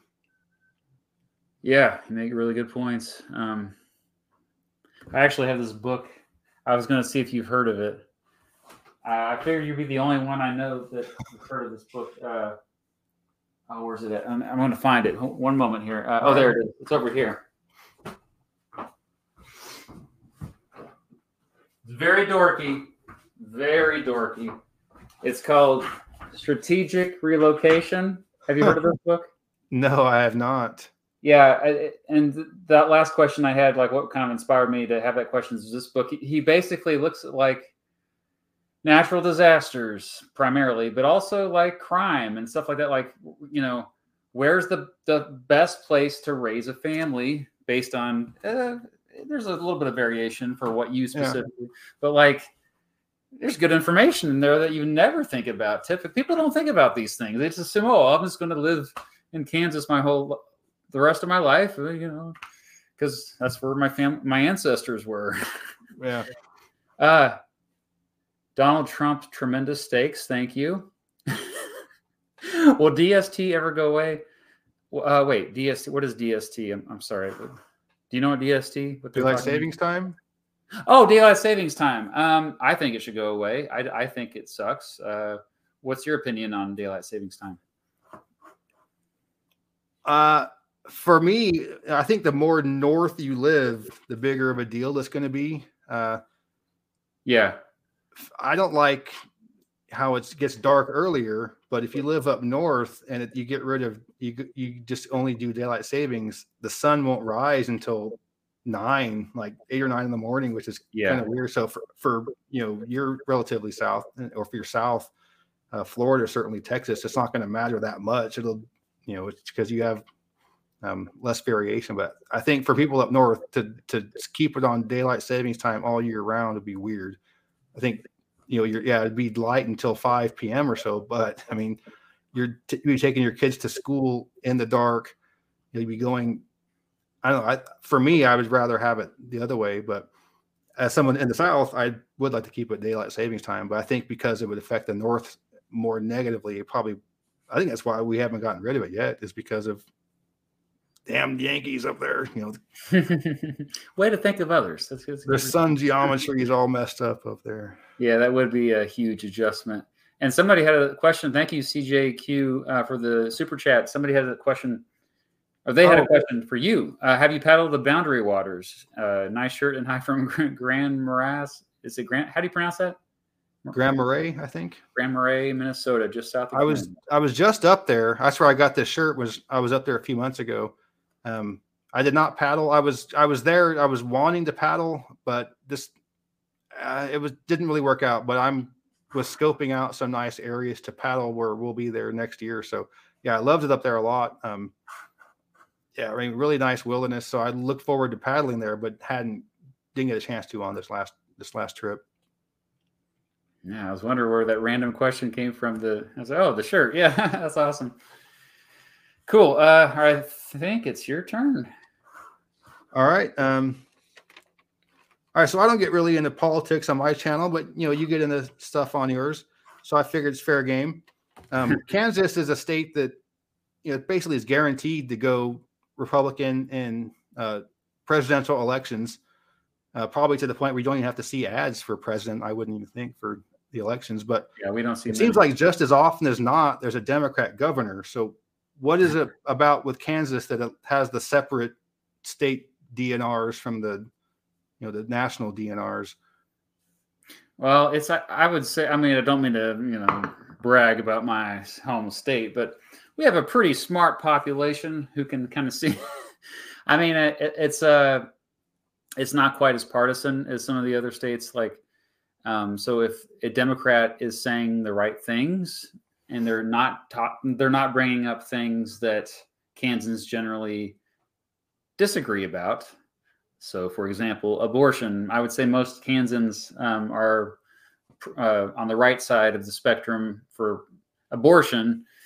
Um, but the you know our governor Laura Kelly, who's a Democrat, she got reelected uh, back in 2022, and uh, she's fairly popular, although she's a Democrat, and this is like you said, a Republican state.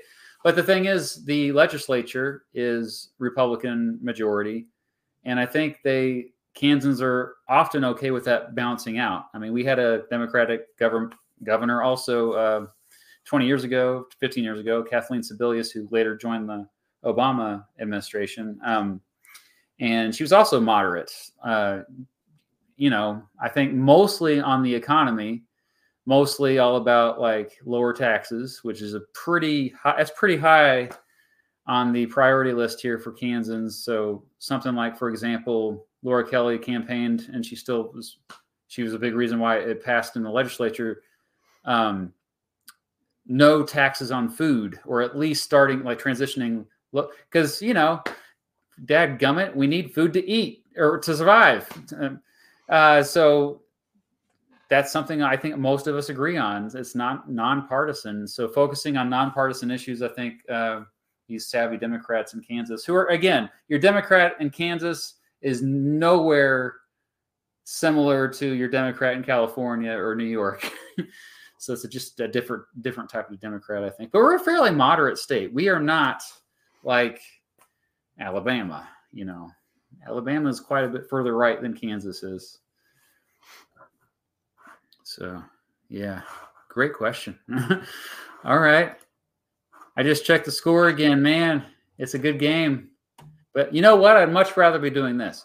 But yeah, in case you're following, in case you care, like the two people that are from Kansas that care, Kansas State is up uh, 16 to 13 over Kansas. All right. now, I remember when I was at South Carolina in the early 2000s, there was one random year that Kansas was one of the best teams in the country out of nowhere. They were like 2008. Yeah, they were like 12 and 1 or something. I was like, Kansas, the basketball yeah. school is like the one of the top football schools this year. Would have made the national championship if it weren't for Missouri. Freaking yeah. Missouri. Yeah. But Missouri has a good team this year again, too. Kansas uh, their football team's good right now. They had a bad loss last week, but um, they've been ranked many times. It's after many, many years of being a horrible team. Oh, okay. No segue for this. Um, we are on our eighth question. Uh, what are common misconceptions about geography? Um, I think the biggest one is that it's just trivia. It's just, you know, what's the tallest mountain in Arkansas? What's the longest river in Peru? So it's it's like Jeopardy trivia. So if you study geography and maybe you that's your what you have on your resume, I've you know, I got my degree in geography, I specialized in uh-huh. whatever. Somebody looking over it, of course nowadays it's just AI, but if back in the day when somebody would read your resume, they would see, well, geography. I don't need someone that's just gonna you know know the capitals but not really realizing that it encompasses so much more so like what i do is before i was doing youtube was mainly climatology physical geography and natural hazard preparedness and response and a lot of people didn't realize that was within geography doing hurricane evacuation planning and that type of stuff. So we have to kind of hit it over you know get get people to know what geography is and it just encompasses way more than just um, trivia and atlas um, stuff but yeah I, mean, I think you can basically do anything with geography whatever your interest is you can make a spatial component to it and make it something that's within geography. So you know mm-hmm. it could be talking about just distribution of food or just different types of grains used here in this places or what countries use what kind of rice or just anything could have a spatial component to it so i think if people you know realized it was more versatile as a field, it'd be a little more respected. I think it's kind of it's not really people think of you know a geographer. You know, I study geography. It's more like do you do you know basic geography knowledge? Yeah, it's kind of like thinking thinking about geography through those five themes that we every uh, when I used to teach geography, I like made them memorize them: location, place, uh, human and human environment interaction, movement, uh, region. Those like anything. That's anything. That's everything. Geography is basically the study of everything. Um, how everything gets around, how everything is placed, where you could find everything. like, it's about as broad as you can get. It's just the same way like history is the quickest way to learn everything because you're really like just learning the past of everything. Yeah. Um, and so I feel like anybody who's really into any kind of social studies, they're really just curious people who like like to learn about a lot of stuff. And Yeah. uh, we all kind of brag and like, oh, uh, you know, did you know this? Did you know that? And that's kind of I think where the trivia element comes in. And then especially like you know, the one game show that I like to watch is Take a Guess. I don't know. You seem like a Jeopardy. Jeopardy kind of guy. Yeah. Jeopardy, yeah. Um, so yeah, trivia stuff. I like to because like it is hard to like seem. It's hard to monetize. You're monetizing it. I, I'm monetizing it with my compared series. Like, but we're content creators. We're communicators. Whereas, Yeah. I mean, when I was like, I almost studied geography in college. Um, instead, I went for journalism, education, history. But I- one of the roadblocks was like, what am I going to do with this other than be a geography teacher? um, they were like, "Oh, you could do GPS or all this," but like, you're right though. There wasn't like a a track to a career. But when you think about it, though, what your point was, all careers kind of incorporate some kind of geography.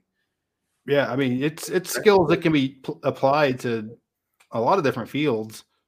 Um, so yeah, not just things you would normally expect, but I, again, like with hurricane planning, that's not something you would, you know, think with geography. I was drawing up evacuation routes of you know areas and floodplains. Yeah.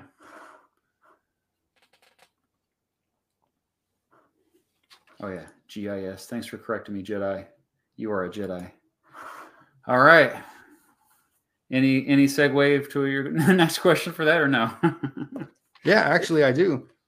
Um, when I went to public schools, I mean, I didn't get much of any geography teaching at all. We got I didn't maybe either. tiny little, uh, just a couple of lessons. It wasn't even a class of geography, just a geography lesson within something else. Um, how is it in Kansas? And do you do you feel that there needs to be um, more geography, more required geography? well, your last question, absolutely, obviously. yeah, I think it. I mean, it's um the main type of geography that I think is under taught is um, cultural geography. You have so many people that. I mean, it's getting better in Kansas. At least it's getting better. I see it because my daughter is in seventh grade this year, and I see the content she's learning. Um, I'm not exactly happy with how her teachers have taught her. Um, I'm going to be talking to the principal but anyway, I digress. Um, cultural geography is particularly important because it, it, it kind of forces students to have empathy because they're learning about, oh, you can do things in different ways. You can have belief systems. You don't have to talk that way. You know, like just something as simple as like knowing another language. I think there's a lot of over. Like when I taught, when I learned Spanish in high school, my Spanish teacher, um, rest in peace, I found out she passed away, but she was really good about incorporating the culture part of it where you're not just learning the language you're learning like um, spanish culture well mexican culture primarily because we focused on that. And so i think that part in particular is i mean we have so like look at all the ignorance when it comes to social media and people going on and on about ukraine or russia or um, israel palestine they don't know what they're talking about most of the time and it's because they don't know geography. Yeah, Uh, that's that's often the common denominators. The, yeah, the ignorant, you know, views on world conflicts or whatever. Just lack of geography knowledge.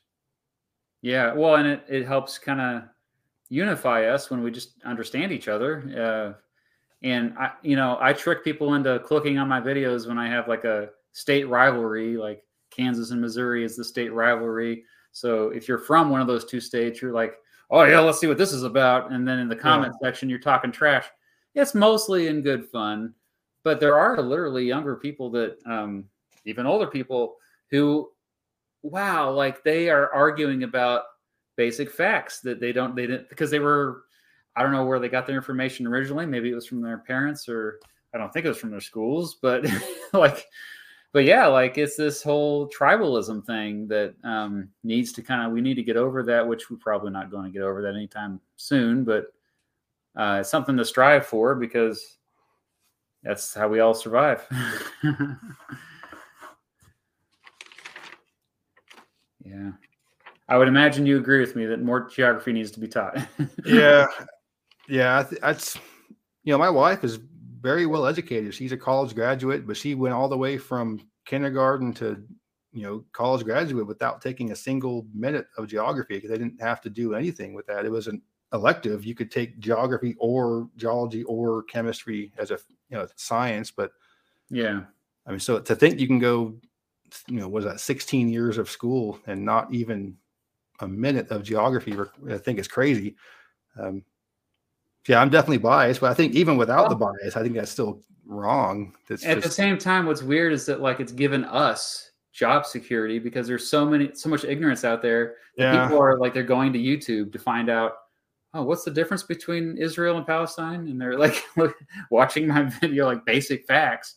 Yeah. So anyway. Yeah, no, Alaska is not in Russia. No, it's a it, it used to be. It used to be. Yes, Wyoming exists. Oh, come on now. All right. All right. All right. Does, uh, it, my turn. Does it? Uh, it is my turn, isn't it? Okay. Uh, yeah, we're we're making progress here. Um, this is a more serious question. It's something I think about all the time, and I, have actually asked asked it to a couple other creators in this show, I believe. But um, because you have traveled a lot and you've studied this stuff a lot, um, you know, there's a homelessness crisis right now. Like people experiencing homelessness is really bad, and it was uh, kind of obvious why it was bad during the pandemic, I guess, because of the economy was really like not doing so well. But it's still a crisis. Um, so, in your opinion, how do we solve the homelessness cri- crisis in the United States? Well, I mean, if I knew, but yeah, I, I, mean, I think part of it is I don't think it's agreed upon what has caused it in the first place. And if you don't know, like it's, is it just housing expensive? It, it can't be just that. I mean, it, there's got to be more. So I think we have to know exactly what the problem is before we can try to fix it. Because what, what a lot of cities are doing, including Chattanooga, is they're turning old hotels into shelters, which I think is is fine, but no one really knows that that's going to work. This kind of new things people have been doing, trying different different tactics, but throwing spaghetti at the wall, seeing what sticks. I'll tell you what doesn't work, and that is what many towns do. And that's what, what they do here, unfortunately, is if there's visible homeless, the police will kind of round them up and drop them off somewhere where they can't be seen. And that's kind of out of sight, out of mind. I think people here specifically, I'm sure it'll be the same in other places, think that the problem is better, it's not as bad as it was because they see less of it, but it's just they're being dumped off in the woods or off in a you know area behind some uh, factories. But I mean, I don't know. I don't have any good answer. I mean, that's the best I got, honestly, because they've tried universal basic income. But I think a lot of the problem is I mean, it's it's mental illness. It's it's it's not even and it's not just mental illness. I think a group of homeless that's overlooked are people that are just kind of slow. You know, people that are just low IQ that they're never going to be able to get a job that is going to pay well. Um, I think we focused a lot on addicts and people that were priced out and people that need to be on medication. But how about the folks that are just I mean, I was at a deli and I was asking for a third of a pound, and the girl working there, she didn't know what a third was. It's like a third. What does that mean? A third. And the other person had to be like, you think, you know, one third, three, three, put point three. She had to like teach that to a, someone working there. I'm thinking it wasn't like this woman was stupid. It was just yeah, a little slow. And so I think people like that, if their rent goes up, you know, they're limited what they can do, and some of these low paying jobs aren't going to be enough. Um, so there's, I mean, there's a lot of a lot of issues going on, but in terms of, I mean, I don't know, I'm just rambling on the things because I don't really know. I don't have any kind of answer. Um, I just see it getting a lot worse. I've seen homeless people in places I never saw, small towns. Um, Green Bay, Wisconsin, Little Rock, Arkansas, just really bad. Um, you know, just beach areas in California. Just, I mean, I, it's it's crazy. Um, yeah, I I just think in general, just people there isn't enough money for just normal people. It's all being, you know, not it ain't it ain't passing down very well. I don't think the people that are needing the assistance are, are getting much of it. Yeah, it's definitely complicated. And it, what you just said about um, Chattanooga, I could say the same thing about Lawrence. Like they just kick them out of downtown and they put them all literally by the river and they're camping. There's a huge camp by the river. And then people were complaining about that. And um, not only that, other neighboring small towns, what they'll do is the police will pick up people experiencing homelessness and they'll take them to Lawrence. They'll drop them off here. It's out of sight, out of mind. Pretend yeah. like the problem doesn't exist. And then the people that, um, it's funny to me, like the people I've noticed in my hometown that complain the loudest generally about home the homelessness problem, who are just mostly they don't have solutions. Just they're just complaining. Are people that lean to the left that are not supposed like stereotypically supposed to be have more empathy and all this stuff and they're they're worried more about their property value than helping these people who are humans. Um, if we have that fundamental belief that all human beings deserve rights, um, shelter should be a right. I think most Americans would agree that that should be. Yeah. and so that sh- like that's why I call it a crisis more than anything because you have millions of people right now who are just they have no place to go and uh, as far as solutions, I always say, hey, look at the world and where where do they not have a homelessness crisis? Most places do, as it turns out. Yeah. But there are exceptions. There are. Um, now you can argue back and forth about whether or not they're best solutions, but they're they've solved it. Places like Singapore, Austria, uh, a couple others um, have actually taken care of this problem.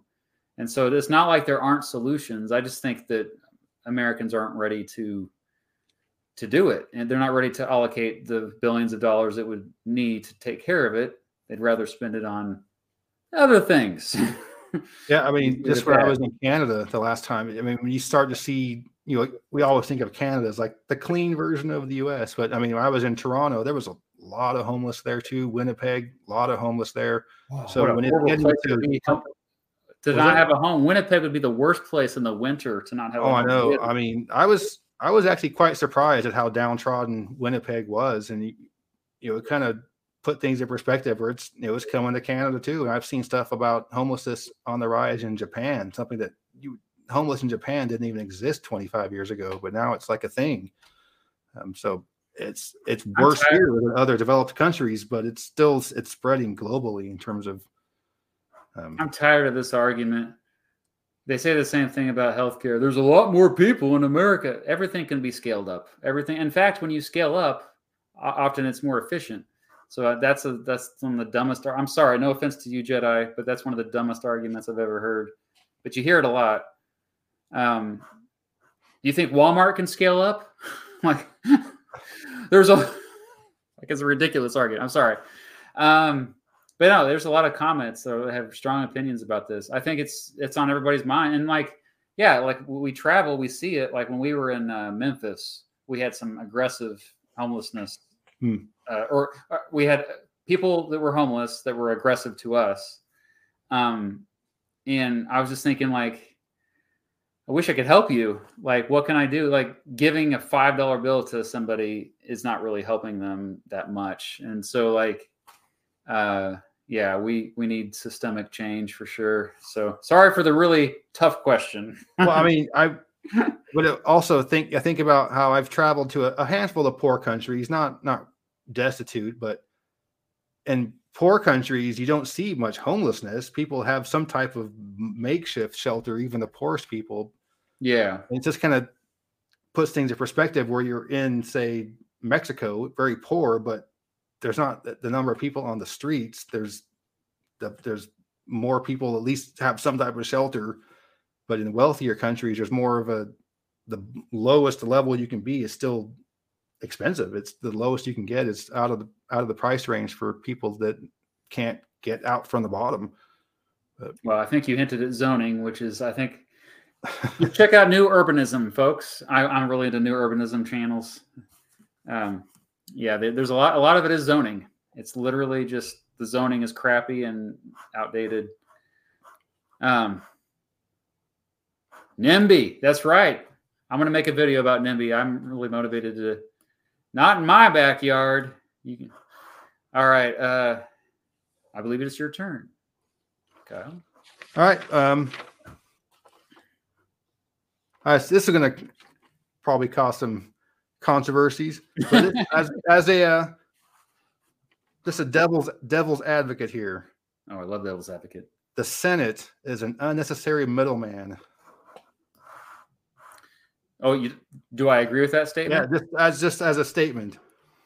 Oh, uh, based on how it kind of skews representation.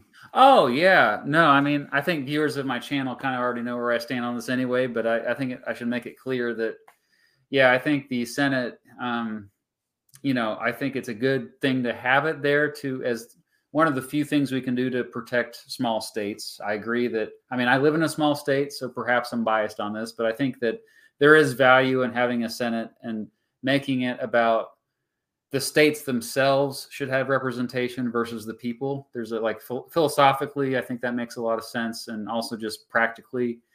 Um, however, like um, obviously we've seen a Senate for throughout most of American history, actually, especially since the um, the silent filibuster, which is a really the past hundred years.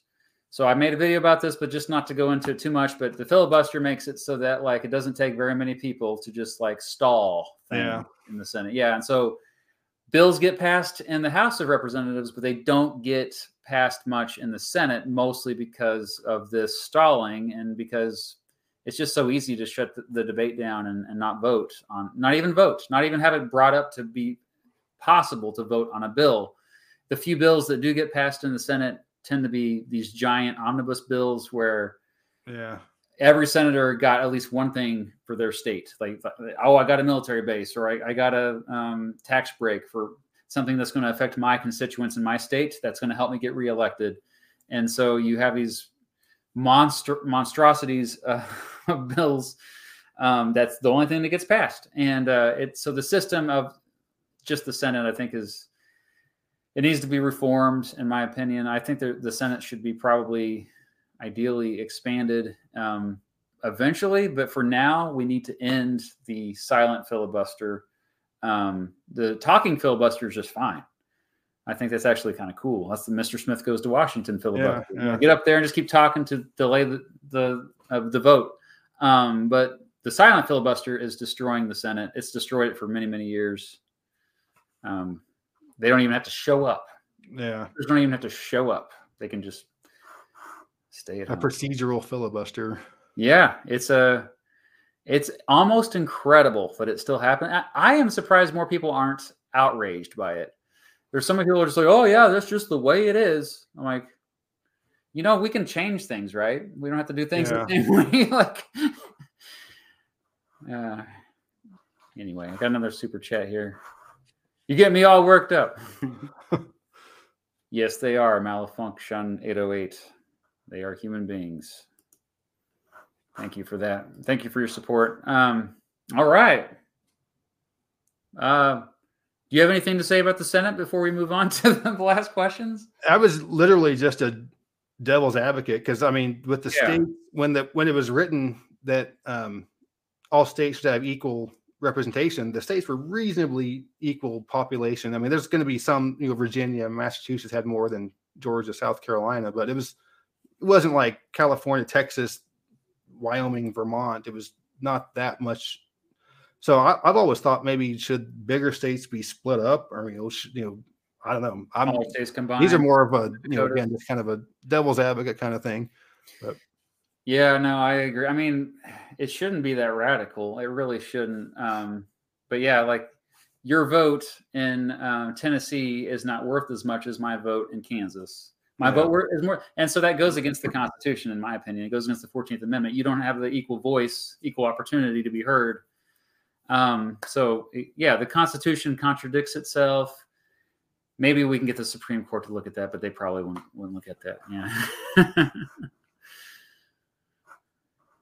All right. Well, my last question is more lighthearted. So that's good. Is your la- is your last question heavy or lighthearted? Actually, I have more than ten just in case Oh, in case there was one that got you know covered up. But no, I you know it's lighthearted. Yeah, I'm not going to end it with you know a homelessness. uh, yeah. Okay. Well, this is a, a lighthearted one. So, what are your travel goals? Oh, um,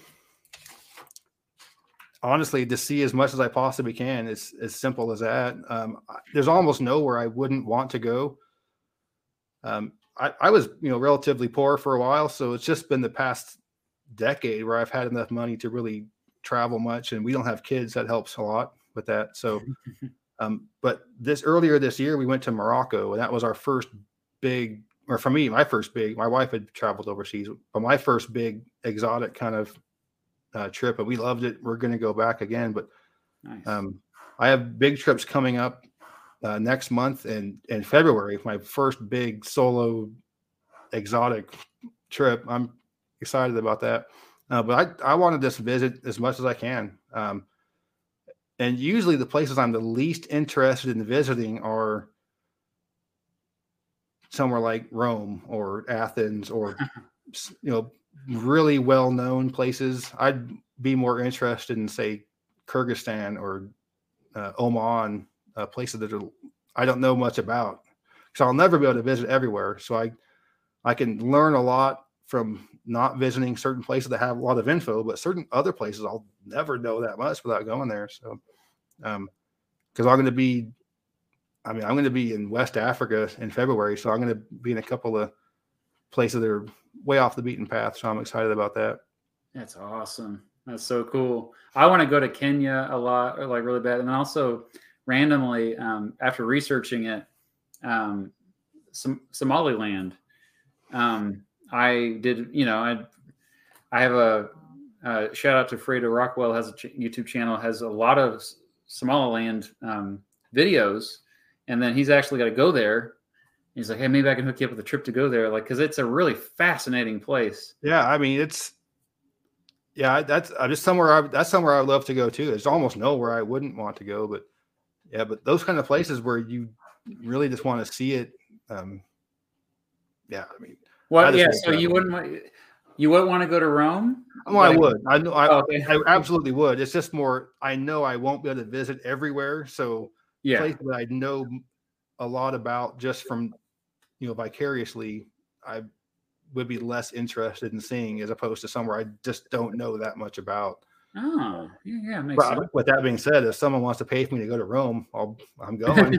I'll go right now. See, my issue with a place like Rome or Paris or really a lot of like even like uh, Shanghai, it's just it's too crowded. There's too many tourists. When we were in London, Yeah. like man, this, this is there's too many Americans here. We got to get away from the Americans. I we ended up renting a car and just driving to the countryside to get away from all the Americans. yeah. Well, it's yeah, that's awesome. The where what's uh, specific country are you gonna are you gonna go to multiple countries or I'll I'll be in Senegal and the Gambia. So Oh. Senegal is kind of shaped like Pac-Man, and Gambia is that one that goes in there. So it's it's almost tough to visit Senegal without visiting Gambia. So Oh, um, okay. I speak French, so I want to hit the places that I can where I need to be able to speak French. we and then uh work on Spanish after that and hit South America. See. Ah, yes. Okay, that's awesome. Yeah. Um. Okay, so yeah, what's? Oh yeah, so um, I'm sorry. Related to that though, I got to know. I, I just real I I never asked you this, but what's your your favorite place you've ever visited? I don't think you have you ever said this in a video. Your very favorite place you've been to ever? Uh you know, honestly, I I don't know if I could say a single. That's that's tough. Um, Me, it's British Columbia, hands down. I love British Columbia. I, I think from a nature standpoint, I would go with. I I really like southeastern Utah, the the national parks, but not you know off the beaten path areas. yeah, But in terms of cities, I we really did love Marrakesh, the the Medinas in Morocco. Just that kind of just the labyrinth of, you know, thousand year well about 500, 600 year old buildings and, um, yeah. So, but nature things for the most part will be the ones that stick with you the most. So, camping, national parks. I mean, I Yellowstone's my favorite national park um, in terms of getting way off there and Mhm. um, seeing some really cool uh, geothermal formations. yeah. Speaking of which, the volcano in Iceland. That's That's- crazy. That's crazy. That's Yeah, right where the people live too. It's that's uh, Yeah. that's serious stuff. They evacuated a couple of uh, towns. Yeah, I mean, if it if it's as bad as if if the worst predictions are the ones that come about, they're going to have to to get rid of that town. That what they have to desert it. Essentially, they'll be destroyed. It's crazy. I'll be able to come back. I don't think that's happened in modern history. I try to think of a of a town that was completely destroyed by a volcano in modern history. I don't. I can't think of one. Um, I But can't that- either. it's a possibility if it's that bad. It's kind of like those Hawaii volcanoes. If it was near a, town, if the town was right there. Yeah, yeah. All right. Well, what's your last question? All right. So my last one's going to be what one of your first ones was for me. Um, if you could move anywhere, say you had to move, you had to leave Kansas, and you couldn't live in a bordering state either. Where would you go? Oh yeah, I've said this before in another stream, but Virginia for sure. Like, there's a Oh, lot of yeah, you just say Charlottesville. You just say that's your. Yeah. Well, uh, I actually really like Blacksburg a lot. I like um, the whole Shenandoah Valley, like the Blue Ridge Mountains. That's my favorite part of the country. But also, it's like the combination of the natural beauty mixed with the um, history. Like I'm close, I, I can drive closely to Civil War historical sites, uh, um, Revolutionary War sites. Uh, DC would be close by to. I mean, DC alone. I don't want to live. I don't want to ever live in DC, but. I, it's my favorite place to visit is DC, and which probably viewers of my channel are not surprised at all to hear that. Um, but I just love that part of the country so much. I think Virginia is the nicest state in many ways, and uh, it's also a good mix too, like uh, north and south. I know it's considered a southern state, but these days there's so many dang Yankees that came down. yeah. Well, um, both for you, I mean, that's Virginia and Pennsylvania are the two states that have the most American history that isn't on the coast. There's actually a lot of old stuff that's you know would have been way inland back in those days. You know, at Charlottesville, Blacksburg, Roanoke, that might as well have been a Kansas. It was so far from the coast back then. Oh, yeah, that's a good point. Yeah. Yeah, it was uh well the other thing too, I mean, unfortunately a lot of Native American history has been lost. There's not a lot I mean, there's the mounds that were left behind that you can see along the Mississippi River, the uh, Cahokia. Um, but as far as and then out further out west, there's been some of that stuff has been preserved, but I hate to say this, but like throughout the Midwest, there's just not a lot of history that's preserved unless you go to inside museums.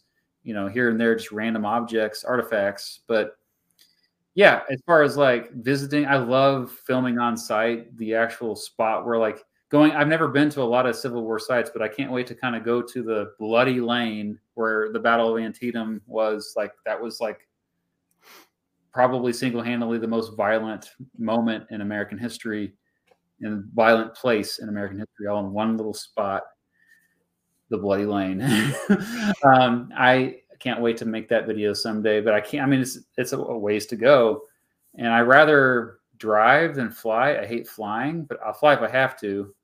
But it'd be nice just to like, oh, I'm just going to take a two hour trip to film a video. Yeah. so anyway, yeah, family's here in Kansas. Got to be where the family is, you know. That's Yeah. Is where's most of your family at? Um, they're they're all in California. My dad's side is Oh. in the northern. My mom's side's in the Central Valley. Oh man. Well, you know, I'm I'm kind of like it's mostly my wife's side that likes a little bit closer to family. Like I, I could probably get away with moving to Alaska if, if I never Yeah. was married. I would probably be like a mountain guy with a big beard and living in. That's how it is for us. My, my wife is southern, so she wants to be in the south. Oh, I see. Okay. Yeah, I'm sure you miss seeing your family though. Oh, most yeah, I of go out them. there. I go out there a couple times a year. That's one thing good Oh, about yeah. you know doing this. I can take a week off to go visit, so I'm, I'm taking advantage of being able to have extended time to to travel other places. So I get this, I can see my family a couple times a year. I'll be out there in in uh, about a month or so. and always turn it into a video while you're out there or on the way. Yeah, yeah. Uh, thank you so much for the super chats, the super sticker. Thank you, uh, Chris. Thank you so much for that generosity. And uh, Chris says, "Big fan of you guys. Hope to see you guys do a GeoGuessr session part two against each other. You would probably dominate again. Um, maybe this time try inviting guys like Chicago. Well, Chicago geographer, he he would work us both pretty good. He's a Oh yeah, there are are- literally. I mean, that's the thing. That's like a whole new levels. There are literally just GeoGuessr YouTubers.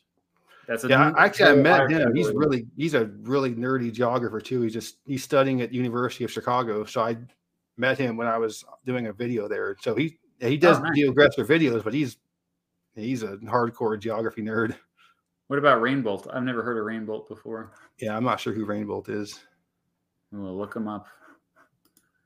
All right. And Isaac, thank you so much. Uh, well, th- hey, hey, that's okay. Thank you so much, Isaac.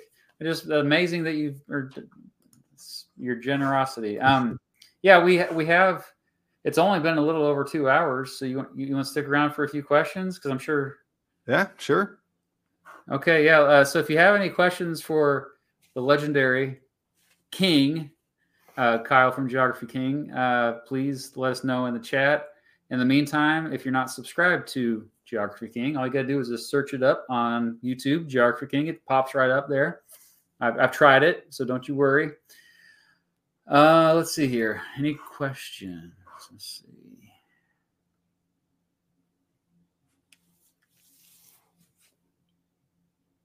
A lot of just comments. So like, oh, kind words there. We appreciate that.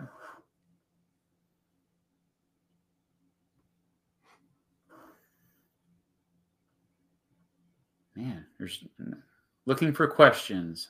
Maybe we are not going to get any. I'll give him a moment here. Sorry. Oh. Favorite stretch of highway? Random Channel 101. What, what's your favorite stretch of highway? Uh, for interstates, I would say I seventy from Denver to um, like the Oh. middle of Utah where it ends. It's just a really pretty drive. I think it's the, The last stretch built. interstate That was the last stretch built, right? Yeah, yeah. Um, I learned I learned that from Interstate Kyle. Subscribe to Interstate Kyle. Yeah. Yeah. But I mean, I'm not a big fan of interstates, though. Like, let's be honest here. Like, interstates. yeah, I, I'm more of a side road kind of guy. Yeah. So, um, yeah, the the uh, this the roads through southeastern Utah where I like it a lot is just a really beautiful drive without even having to stop and get out and hike if you don't want to. Blue Ridge Parkway for me, maybe. what do you think of the Baltic states? Oh man, I, I have a, a video about the singing revolution, uh, my fav- favorite revolution in world history, where they just everyone just started holding hands and singing to stick it to the the Soviets. Uh, I don't know what. Have you been to the Baltic states or know anyone who's been? No, um, but I'm sure right now they're glad they're part of NATO because they're kind of safe. Um, those other countries, you know, Moldova, Belarus, they've never they're they've basically been Soviet even after the breakup. But Estonia, Latvia, Lithuania can kind of like breathe a sigh of relief that they're basically safe because you know Armenia is probably going to be next, I would think. But yeah, so I one thing I find interesting about the Baltics is just how strange the Estonian language is. It's kind of like Finnish. It's that one of those languages where it just you look at it, it's like, what is that? And it no one knows really where it came from. Yeah. But uh, yeah, I'd love to visit there. Uh, actually, I did a thing with Atlas Pro. Uh, it was a live quiz thing. We were on the same team, and it was to list the ten coldest countries in the world in terms of its average annual average temperature. And uh, Estonia was the one that we missed. So I was we were we got nine out of ten, missed that one. Huh. Yeah, they're uh, much wealthier countries than the the ones you mentioned, like Moldova, Oh yeah. you know, and like Bulgaria, because they're all landlocked. That's the, that's a big challenge. The landlocked countries are so dependent on Russia. Um, oh, we got a super chat here. Thank you, my lazy mood. Uh, what is the most interesting fact about Montana? I would say, I would say to me, like just kind of this is kind of lame, but I, the fact that it's mostly not mountains, it's mostly plains. That's usually my go-to interesting fact. It's like you think that as soon as you get it, oh, mountains, no, it's just boring landscape for much of it, two thirds of it. What about you? Can you top that? Uh, I remember when I was in college, I was doing a lot of broadcast meteorology, and one of the things I remembered was that the smallest TV market in the entire country is Glendive, Montana. I think it's like ten thousand people that live in the entire TV that range of your local TV network. So I thought it was Eastern Montana. It's just the largest stretch of just having one town that's five thousand people would be the biggest one. Pretty random. though. You beat me on that fact. You win. Of course, that stuff doesn't matter anymore. The you know TV market size doesn't have the yeah, same. doesn't have the same sway. Yeah, you're right. Um, Sydney, thank you so much. Have you been through northwestern Minnesota? I drove through a few years back and liked it. Yeah, well, it's the same. The Boundary Waters uh, area is um, further east, right? But um, northwestern is a little bit more. I would say. I've been straight north up to Winnipeg through Fargo, um, but I've never been in northwestern Minnesota. Really, yeah. It's probably less woods, woods, right? It's probably more like looks a little bit more like Iowa. I don't know. Maybe not. Maybe it is more. Is it all forest? I haven't been there. It's fairly wooded. Um, I was up there near the town of Warroad. I'm not sure about that's W A R R O A D, and that's near the near the border, and that's where I crossed over. It was wooded, but nothing like northeast Minnesota where it's you know dense woods. But it wasn't like southern Minnesota either, where it's just plains and and fields. Let's just pull it up on good old Google Maps. Let's see. What, Yeah. It's uh. I'll share the screen here. Uh, sorry, I'm slow with this when I'm trying not to show personal information, but I probably will. Oh yeah. Oh, these are horrible photos. Oh, yeah. Let's do uh street view. Yeah, that looks like Iowa to me. Well, yeah. but yeah, no, like uh it's I, there's it's a very clean area. North Dakota's this way too. Did you notice that? Like Minnesota, North Dakota, something about like there's there's no trash on the ground. Why is that? There's no like every like all the infrastructure is kept up really well. I don't know. It looks kind of boring though. Sorry. Yeah.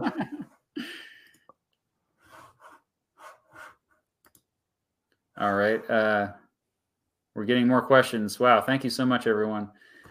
Le- Leviticus Prime, thank you. If you were forced to live anywhere other than the United States, where would it be? For me, it'd be the Caribbean. I'd go to Grenada. That'd be my top choice. Hmm. Interesting. So tropics, tropical. Yes. I, I, uh, I just have a lame answer. I would Canada, British Columbia. Yeah, Yeah. that's probably what I would say. Sorry, that's a a great question. I love it.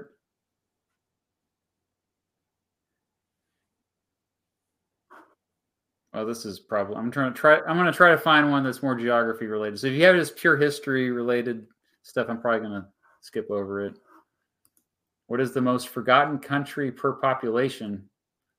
Oh, I, I always say uh, Philippines and Indonesia are two countries that they're huge. Like Indonesia is the fourth most populated country in the world, but it doesn't get near the attention that you know the big three: China, India, yeah. States get. What about you? Uh, I mean, Vietnam has a hundred million.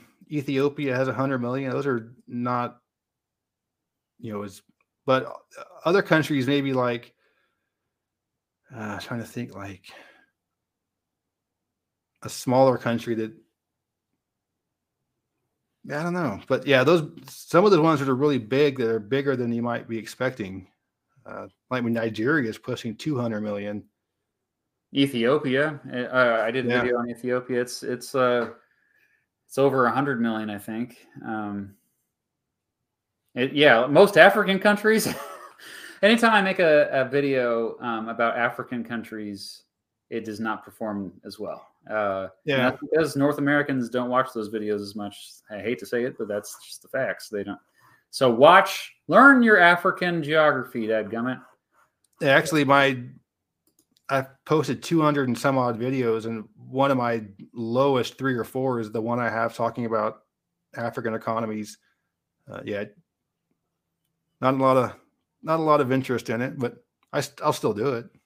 Oh yeah, I, I still like to to make them. Uh, actually, I see somebody said Bangladesh. That's actually a I might Ooh. be the best one because that's probably 150 million people, and you never hear much about Bangladesh except when they flood. You hear about the. I'm such a dork that I'll go like the country that I uh, check out Google Street View the most is Bangladesh because I've always been so fascinated by by the fact that there's so many people that are there. And just do Street View. There's not a lot of places on Street View that you can see, but the maybe I'll get into it here. But anyway, um, Leviticus Prime says that their pick would be the places with the best climate. Obviously, Mediterranean climate is the win. That's the best climate. Let, us all it face is. it. You know which has a good Mediterranean climate that does not get enough attention is uh, Southern Australia. Yeah, like uh, Adelaide. Yeah. Adelaide has perfect climate. Perfect. Um, it's a beautiful place, but you know, hardly anyone knows about it. Uh, let's. You want to do Bangladesh Street View? yeah, I'm not sure why Bangladesh is so well covered with Street View. I'm not sure if Google chose them as a co- country to, but they're, yeah, they're very well covered by Street View. Usually it's Dhaka. I just. uh Oh, here, let me share the screen. Sorry. Oh, sorry. I didn't mean to do that. Here we are, just random spot in Dhaka. People everywhere. Just people yeah. everywhere. Actually, this is a little bit more open here. Maybe I'll go down the side street. Got to find a side street first. But yeah, uh, getting a rickshaw traffic jam. this is actually pretty, pretty chill for Bangladesh for Dhaka. Yeah, just so many people. And actually, yeah, the not as many high rises as you'd think. This is from March 2013, though. This is 10 years ago. They need to update their Google Street View. Yeah, um, Bangladesh comes up a lot on GeoGuessr. I'm not sure exactly why, but it's probably because folks like me are always looking at it. uh, what are your thoughts about having states redrawn? I think it's a good idea. I think that the, we should have more states. In fact, I did a whole stream uh, where there would be hundred hypothetical states, and it was based on cultural differences more than anything, um, but kind of kind of random also at the same time. What about you, Kyle? Yeah, I, I agree. I I think, like I was alluding to before with the Senate, I there's so much uh, discre- discrepancy between the biggest states and the smallest ones. I think the biggest ones are they're you know too like for example if you were to pull new york city metro like that southern tip of new york off of the rest of new york it's it's just so weird that that giant metro is barely hanging off the state and it's still you know that would be that'd be the most obvious one for splitting in two but yeah, I, I think with some states being so small, you couldn't really combine. There's been people say, "Oh, combine the Dakotas, put those back together," but you can't combine, recombine states. But you could, I think, break up other ones. Yeah, I think California often gets brought up at um, the uh, proposed state of Jefferson, but also the Greater Idaho movement, which I made a video about, where they're trying to actually just make Idaho bigger. I think is really more of the plan. Which, yeah, break them up. I agree with you. My lazy mood. Thank you. Uh, if you had to, where would you live in Wyoming? For me, it would be Casper. I'm a big fan of Casper. We were in there. We were through there on our Oregon Trail trip, and I loved it there. Not a lot of people still though. There, it's like the second biggest city, and I think it only has like fifty thousand people, sixty thousand yeah. people. I kind of like Evanston in the southwest corner. Oh, we were there too. Yeah, it's a kind of a hidden gem there. They got some cool sculptures there. Yeah. Uh, what was it? No, that wasn't that wasn't Evanston. That was uh no, no, what was it? I'm sorry, I gotta look at a map. Yeah. Evanston has a lot of uh really cool murals. No, the town I was thinking of was Rock Springs. Oh, okay. Yeah, Rock like Springs has the the art tunnel thing under like downtown. There's a little tunnel you can walk. Local people put art on there. Was that Rock Springs? Yeah. Oh, okay. I we were we spent the night there, but I don't think, think we saw that. So not not much in Wyoming. if the U.S. broke apart into smaller countries, uh, what do you think they would look like? These are great questions. um, I think uh, you want to answer this first. I mean, I I don't yeah I don't see the break. I think people have talked about you know breaking up the country like a new divorce or you know people say things like that, but based on what lines? How would you how would you define how would you draw the lines? You couldn't draw it based on old Civil War lines because people in Atlanta or Houston or New Orleans weren't going to be going for that. And then if you put Idaho with the northern states, they wouldn't want that. So I don't see how you, it could even be done feasibly. Um, because it's always with politics in mind, and you just can't. I don't think you can split any state up and say you know all everybody in the state now has to be in this country that has this ideology. But yeah, I, I, I certainly don't want to see it happen. I don't. I made a video about this, and everything you said is exactly what I said in the video. Um, like, how would you do it? By the last presidential results, or the last Senate election results, or like the uh, um, governor? Um, and then I ended up doing it based on the last presidential, and the map looked like this. But look at how ridiculous that is. Yeah, it was just purely a for fun exercise that is not rooted in reality at all. And then look at Georgia all by itself. That's based off the 2020 presidential election results. Yeah. yeah, this map is ridiculous. Um, terrible, actually. Follow terrible maps on Twitter too if you're on that horrible platform. Some people call it X. They call it, I, I call it Twitter. Yeah, I, I'm not on it. I have an account there, so if anybody says they're me, I can say no, they're not. But I don't ever use it. Ah. No. Yeah, that's why you're so much happier than I am. I knew it. yeah, same with TikTok. I have an account, but I don't use it because there's been a problem with people on TikTok taking the names of people on YouTube that don't have a TikTok account. Yes. So I, I was like, well, I got to set up one just to, in case someone tries to impersonate me, to challenge them at least on that. All right, we'll take a couple more questions. So thank you, Isaac. Uh, opinions just because I got to go to the bathroom. That's uh, to be honest. That's why I, I the coffee I drank is getting to me. Um, Isaac uh, says opinions about inner city passenger railroads in America. Just finished a trip from Seattle to San Francisco last weekend. Well, they got that one that just opened up that uh, between what is it, Orlando and um, Miami, right? Yeah, the Brightline. Yeah, yeah. I heard that's uh people were digging that. So um I love it. I'm a big train guy. I think the more the merrier. I have been on Amtrak's uh, three times in my life, and it was uh, I liked it way better than flying. I will tell you that much. And the thing I like the most about it is like you know it's laid back and you don't have to. You have space. You can move around uh, um, on the train. You know, it's like you can get off the train at certain stops. It takes it takes time. Yeah, I wish they were faster. I wish that we'd go in the direction of China more, where you have uh, high speed rail more. Um, but yeah, it's I'm all about the trains. yeah, I mean, for us, when we were in Morocco, getting around, they have high speed rail. They have the same.